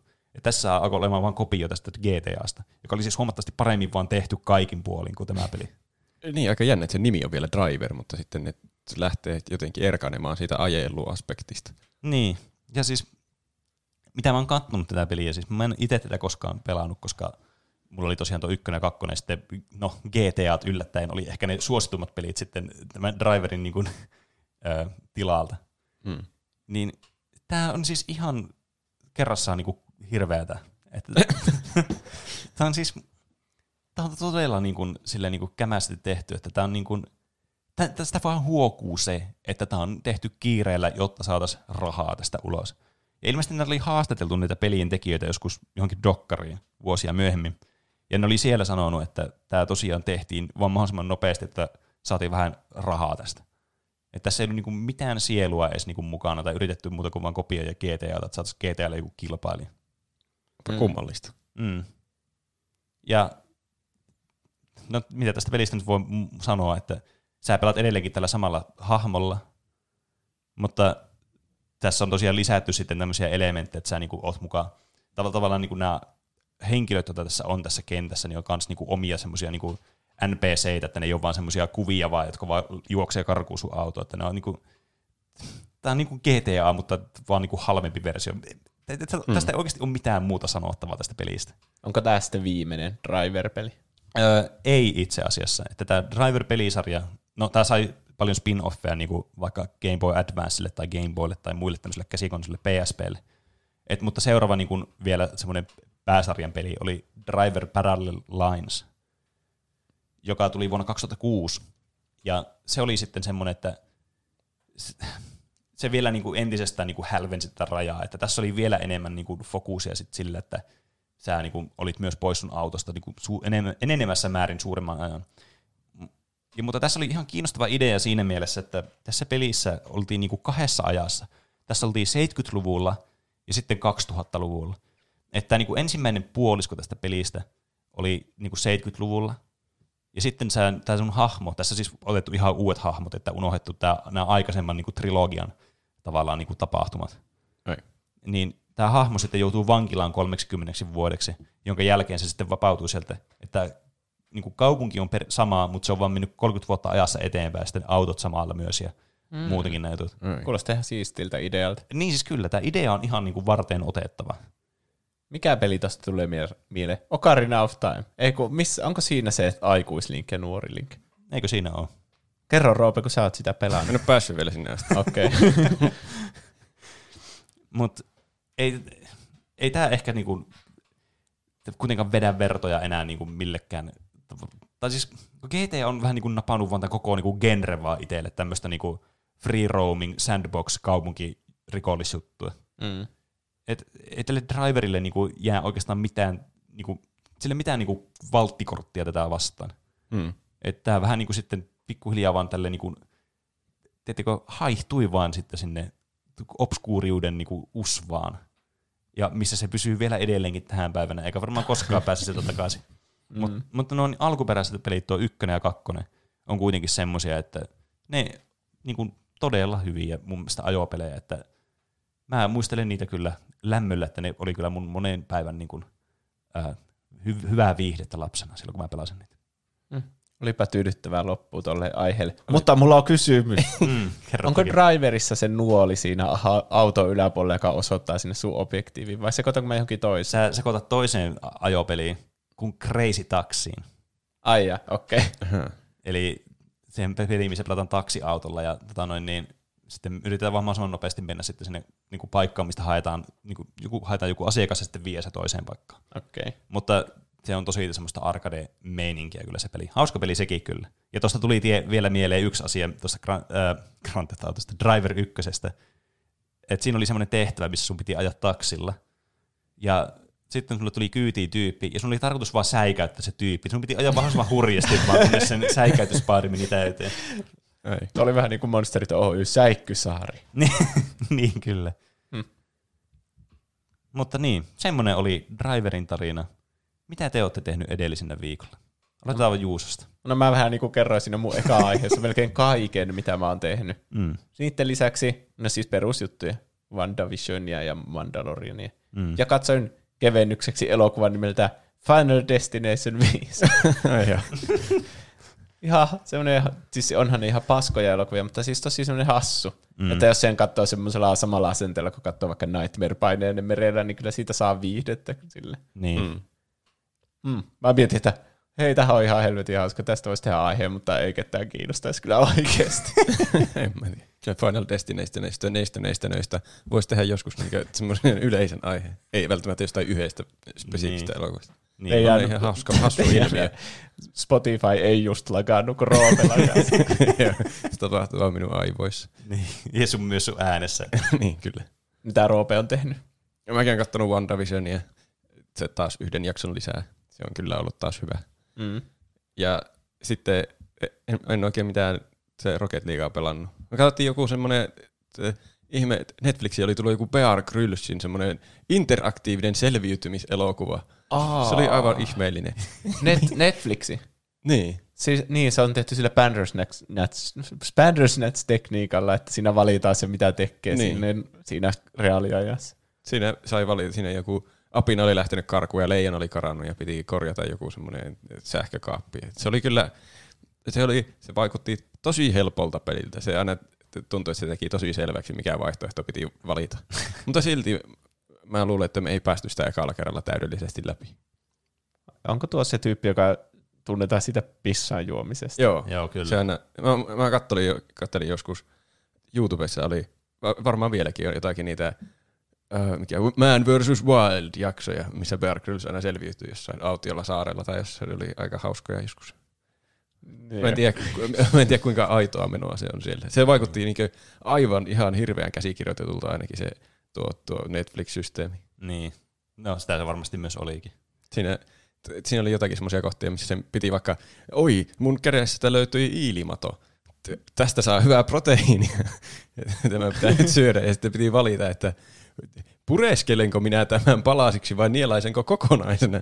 Ja sitten sinä piti valita jompikumpi niistä. Niin sehän pitää nyt tehdä molemmat sitten kuvata tietysti, että yhden ilman syö kokonaisena nielaisen ja sitten toisen pureskelee niin. Jos ei se sitten keskeytä sille, äp, äp, äp, nyt niin. meni väärin. Niin. ei se kyllä keskeytä. Ei ne, kyllä me koettiin jotakin, niin valita monta eri vaihtoehtoa, niin kyllä siinä aina tapahtui jotakin sitten sen jälkeen. No, musta tulee aina mieleen noista interaktiivista tarinoista, ne, mitä oli aina DVDssä ne extrat, missä piti pystyi valitsemaan jotakin interaktiivisesti aina. Mm. Niin. Niin kuin Harry Potter siinä pitää valita omat aikasauveesta. Niin, se kyllä. Se, Tämä taitaa olla se oikea, sitten räjähtää koko se kauppa. mm. No siinä, en, en tiedä suosittelenko sitä PR Gryllissä, se oli vähän me, mutta ihan hassua hupia kuitenkin. Mm. Mitä Pene on tehnyt? No, m- mä oon pelannut niin Spellbreakia edelleenkin. Ja musta tuntuu, että siihen ehkä tullut vähän enemmän pelaajia. Mä en tiedä, onko se teidän tuplahyppäjien ansiosta, mutta mä haluan toivoa niin, että se on teidän ansiosta. Kyllä meillä on vaikutusta näihin asioihin. Niin, että siellä on ainakin pelissä niin kuin 10 tai 20 ihmistä enemmän kuin mitä normaalisti, mikä on aika iso määrä. Sille ottaa huomioon, että siinä on 44 vissiin maksimi, mitä sinne pystyy olemaan yhdessä pelissä. Aha. Saati siitä jo puolikkaan pelin. Niin, kyllä. Että sitä on ollut mukava pelata. Ja eilen oli kans aivan mahtava päivä, kun sain ensimmäistä kertaa elämässäni nauttia yllätyssyntymäpäivistä. Yeah. Ah, joo. Toivottakaa Peneille hyvää syntymäpäivää kaikilla meidän somekanavilla. Kyllä, kyllä, kiitoksia. Ja sillain, kaikki erikseen, että Pene pitää vastata jokaiselle erikseen joku, joku erillinen kiitos. kyllä. Niin, mutta siis aivan siis kerta kaikkiaan kyllä. Se jotenkin silleen valtas nyt mun mieleen, että mä en oikein muista, mitä muuta mä oon tehnyt tällä viikolla. mutta Spellbreakin mä muistan, että sitä mä oon pelannut. Mutta eilinen päivä kattoi koko viikon kaiken ilon oikeastaan. Se oli kyllä mukava päivä. Mm. Mutta onko sitten aika kaikkien lempisegmentille? Eli miten meni noin niin kuin omasta mielestä? Tänne meidän Tuplahyppy-podcastiin voi lähettää viestejä, kysymyksiä, kommentteja, aiheehdotuksia ja meemejä. Meidät löytää Instagramista ja Twitteristä nimellä Tupla hyppy. sekä meidät tavoittaa sähköpostiosoitteesta. Podcast at tuplahyppy.fi. Tässä segmentissä meidän virheitä voi korjata. Kyllä. Eli jos vaikka sanoo jonkun faktan väärin. Esimerkiksi, jos me oltaisiin mokattu se, että John F. Kennedy on kuollut eri vuonna kuin minä se oikeasti kuoli. Mm. Jos luulee, että me ollaan tehty joku virhe, niin me voidaan sitten korjata, että miten se asia oikeasti on. Niin. Hembuli laittaa. Nyt oli kyllä Akuankka-jaksossa niin paljon mikkivihaa, että täytyy hiukan valistaa kansaa. Mikkihän on monissa osissa Eurooppaa, eritoten Taskarin vankalla kotiseudulla eli Italiassa huomattavasti suositumpi hahmo kuin Aku. Samalla Itali- Italiasta löytyy akkarihistorialle hyvin merkittäviä piirtejä, muun muassa seuraavat herrat. Romano Scarpa, Giorgio Cavazzano sekä Marco Rota. Scarpa tunnetaan Barksin ohella piirtäjänä, joka on luonut useita uusia hahmoja Ankkalinnan niin Mikki kuin Akusarjojen puolella. Näin on myös tehnyt Cavazzano. Scarpa on tehnyt suorastaan erinomaisia mikkitarinoita, joista ei jännitystä puutu. Hyvin klassinen piirrostyyli. Marko Rotalla on myös hyvin omintakeinen ja tunnistettava tyyli. Cavazzanolla on nykypäivän taskarisarjoille tyypillinen piirrostyyli, ja voisikin sanoa, että hänen tyylinsä on vaikuttanut nykypiirteini hurjasti. Hyvin eläväinen ja ilmeikäs tyyli. Näiden lisäksi pakko mainita kaksi muuta erinomaista amerikkalaista mikkitaiteilijaa, Floyd Godfredson sekä Paul Murray. Heidän tarinoihinsa kannattaa tutustua. Godfredson on pitkälti Mikille se, mitä Barks oli Ankoille. Pakko sanoa Juusolle, Mikki on todellakin monissa tarinoissa leiponut pahiksi ja pataan. Ei ole niin pasifistinen hahmo. Ei ehkä tosiaan se tosiaan niin samaistuttava kuin Aku, mutta toisaalta erinomainen roolimalli. Vaikea keksiä ö, vihalle syytä. Pienenä sivuheittona, Mikki on muutamissa todella hyvissä videopeleissä päähahmona, toisin kuin Aku. Saan olla eri mieltä. Muun muassa semmoinen peli tulee mieleen kuin Quack Attack, jossa Mikki Mulla ei- tuli ihan täsmälleen samaa mieleen. Se on tosi hyvä Akuankka-peli. Niin on. Mäkin muistan jonkun akuankkapelin. Ja se Mikki Hiiri Wild Adventure on ihan perseestä. Niin, kuka ei, se oli niinku driver, että kuka ei päässyt siinä pitkälle.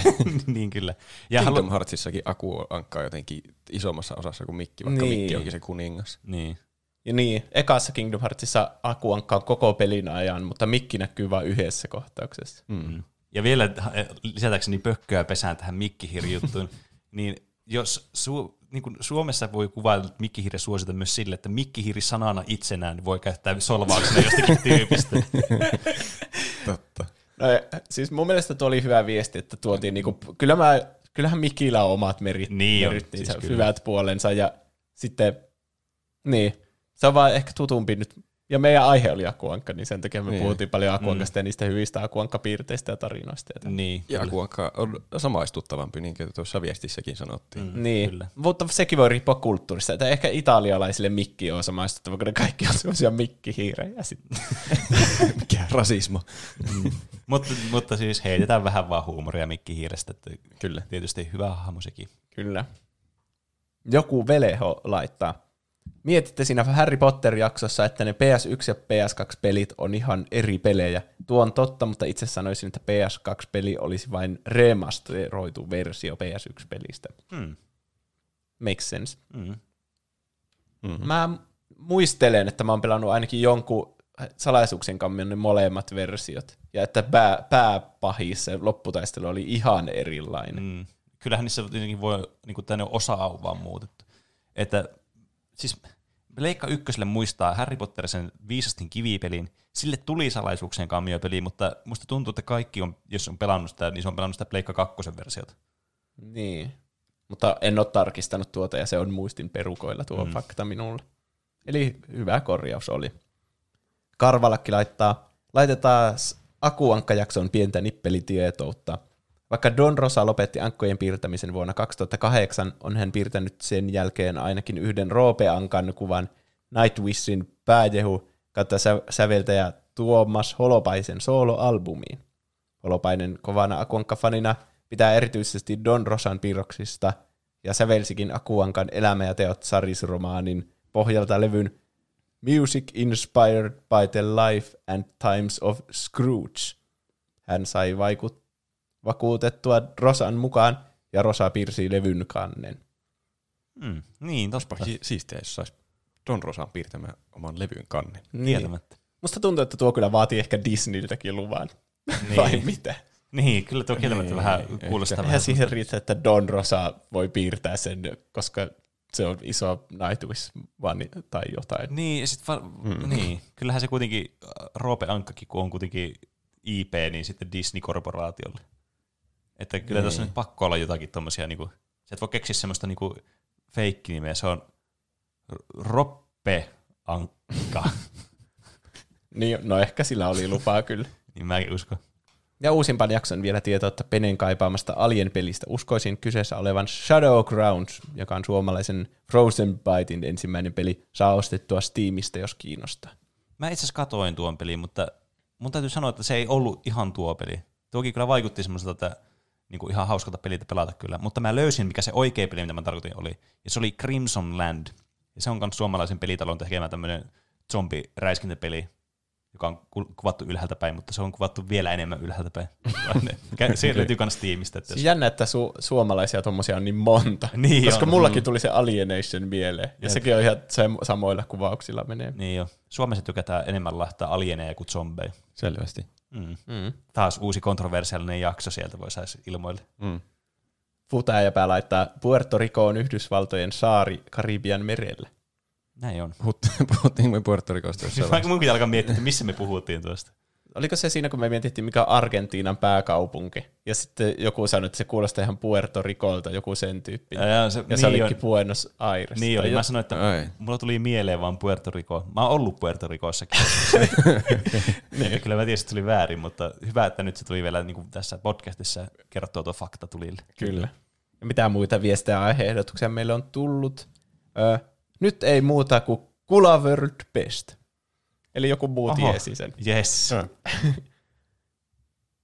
se on kyllä best. Mä halusin pelata uudestaan läpi sen pelin. Kun mä tein se- siitä sen mini, mini-aiheen, niin nyt alkoi tekemään mieli pelata sitä. Mm. Kuuntelin uusinta jaksoa ja Penen Action Man piirretty ö, 3D Tron-sarja oli isolla todennäköisyydellä, mutta se korjasi seuraavassa viestissä. Pitääkin tarkentaa, että sarja oli 90-luvun The Real Adventures of Johnny Quest. Kyllä, se oli juuri se The Real Adventures of Johnny Quest. Se sarja, mitä sä oot niinku, ainakin tämän koko meidän podcastin teon aikana miettinyt, Niin. mikä sarja se, se Kyllä, oli. siis itse asiassa kyllä näin. Ja nyt mä vihdoinkin tiedän. Se siis, sen tunteen ja semmoinen niin helpotus tulee vaan teidän niin kuin silmille ja huulille ja teidän koko keho niin kuin valtaa tämmöiset positiiviset väreilyaallot. kun te näette sen intron ja te tiedätte, että hei, tämä on se. Nyt se löytyy. Tämä se nyt on. Nyt sä oot vihdoin vapaa. Kyllä. Ai että se oli kyllä. Ihan hirveetä se 3D-animointi. Ah. Ja Roopen teräsmies kautta Batman robottisarja ehkä oli, mutta tässä on Wikipedia-linkki, niin miten mä saan tuosta selville. Batman, tässä on liikaa noita symboleita, tiedättekö, että välilyönnit ja ja-merkit ja kaikki on ihan tommosia Mun pitää mennä kotiin ja klikkaamaan sitä linkkiä. Batman ja teräsmies, kaksoispiste, joku pari ja jokeri. Ehkä. S-pari, oisko? Kuulostaakohan tuo tutulta? Koska tuossa on siis prosenttimerkki C3, prosenttimerkki 84, sitten on SS ja sitten on taas prosenttimerkki C3 ja prosenttimerkki A4. Varmaan. En tiedä. Pitää... S-pari ja jokeri kuulostaisi järkevältä niin, nimeltä. ne on kortteja. Niin. Mut Joo, tuo pitää tarkistaa kyllä. Kyllä mä siitä tunnistan sitten siitä että itse ohjelmasta, jos mä sen löydän jostain tuolla nimellä. Nimestä en kyllä vielä tunnista. Mulle ei soittanut yhtään kelloa. Niin. Heippa, teitä nyt äh, kuunnellut jo pitkän aikaa ja nyt teki mieli laittaa palautetta. Hienoa podia teette, keep up the good work. Aiheehdotuksina Ape, äh, anteeksi, aiheehdotuksena Escape from Tarkov ja vanha kunnon Lotr. PS.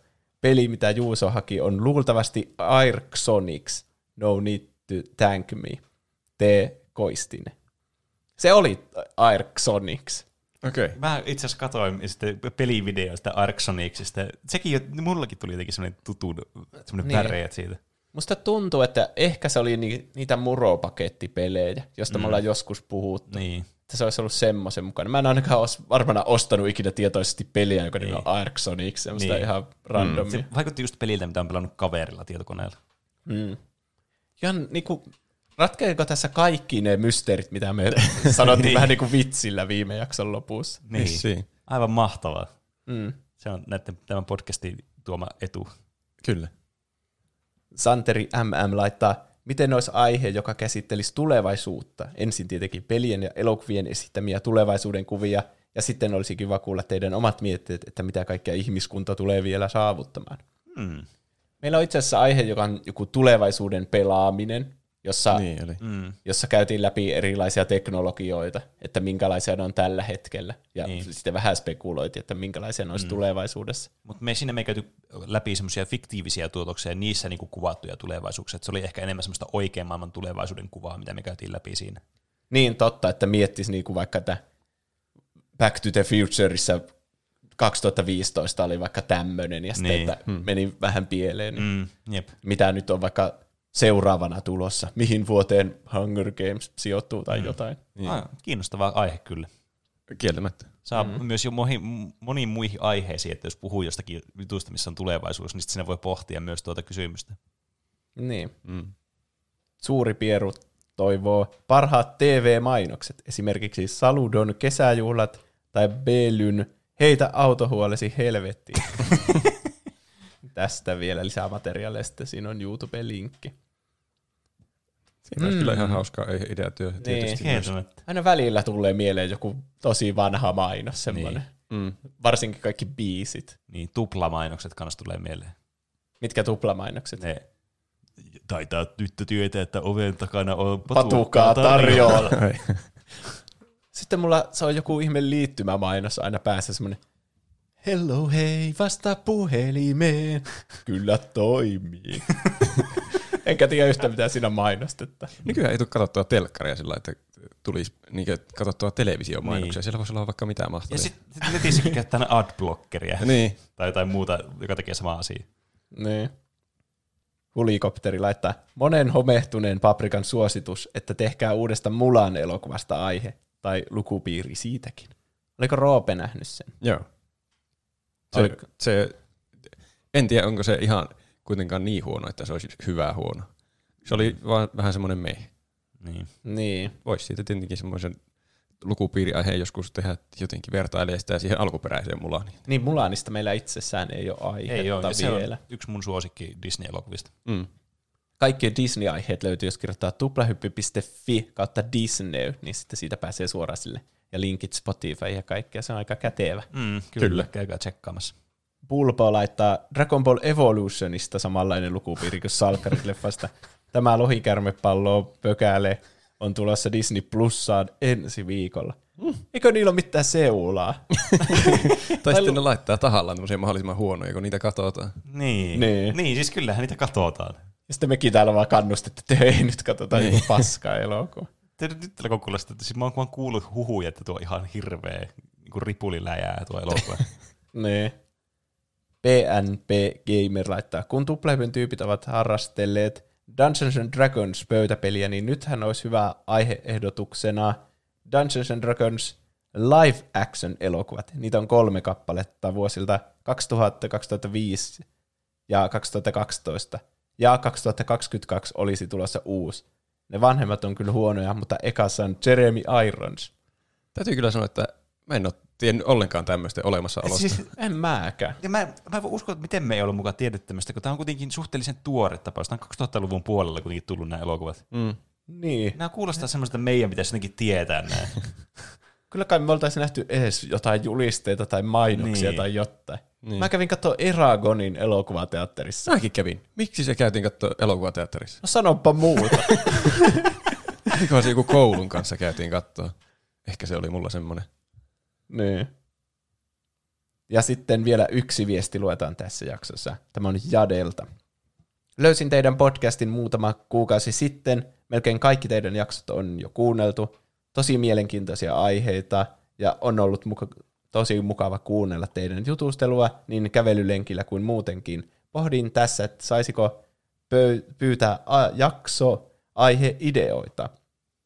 Olette kyllä tosi laajasti puhuneet monista aiheista, mutta en ole huomannut, että teillä olisi ollut tästä aiheesta vielä jakso. Olisi mukava kuulla teidän mielipiteitä, kokemuksia ja jutustelua Resident Evil-pelisarjasta. Ja onhan niistä vanhemmista uusimpaan puhumattakaan tulee vastaan Villagesta, josta on jo kokeilu demoakin tullut. Mukavaa helmikuun jatkoa ja kiitos huippupodcastista. Kiitos. Kiitos. Kiitos. Niin, ootko te pelannut sitä Village-demoa? En ole pelannut. Mä en edes tiennyt itse, että siitä on pelattava demo olemassa. Vai onkohan se vaan Pleikka viitosella? Mä en tiedä. Jos se on, Pitää niin sit tutkia. sun täytyy pelata se. Mm. Siinä on joku nainen, joka on joku hirveä, korkea, pitkä nainen. Mm. Ja sitten se on pelottava. Ja sitten se astuu niiden kaikkien päälle. Mm. Sen mä oon Mutta kuullut. sitten kaikki on vienyt sen jollekin pervoihin juttuihin. Mm. Ai. Niin, se kuin, niin kuin internet aina tekee. se on Niin. vain luonnollista. Niin. Mutta Resident Evil on kyllä hyvä aihe. Mä oon ykkösellä, ykkösestä mulla on kokemusta ja sitten no, jonkin verran kakkosta, mutta ei ihan hirveästi. Mä en ole pelannut niitä remakeja kyllä.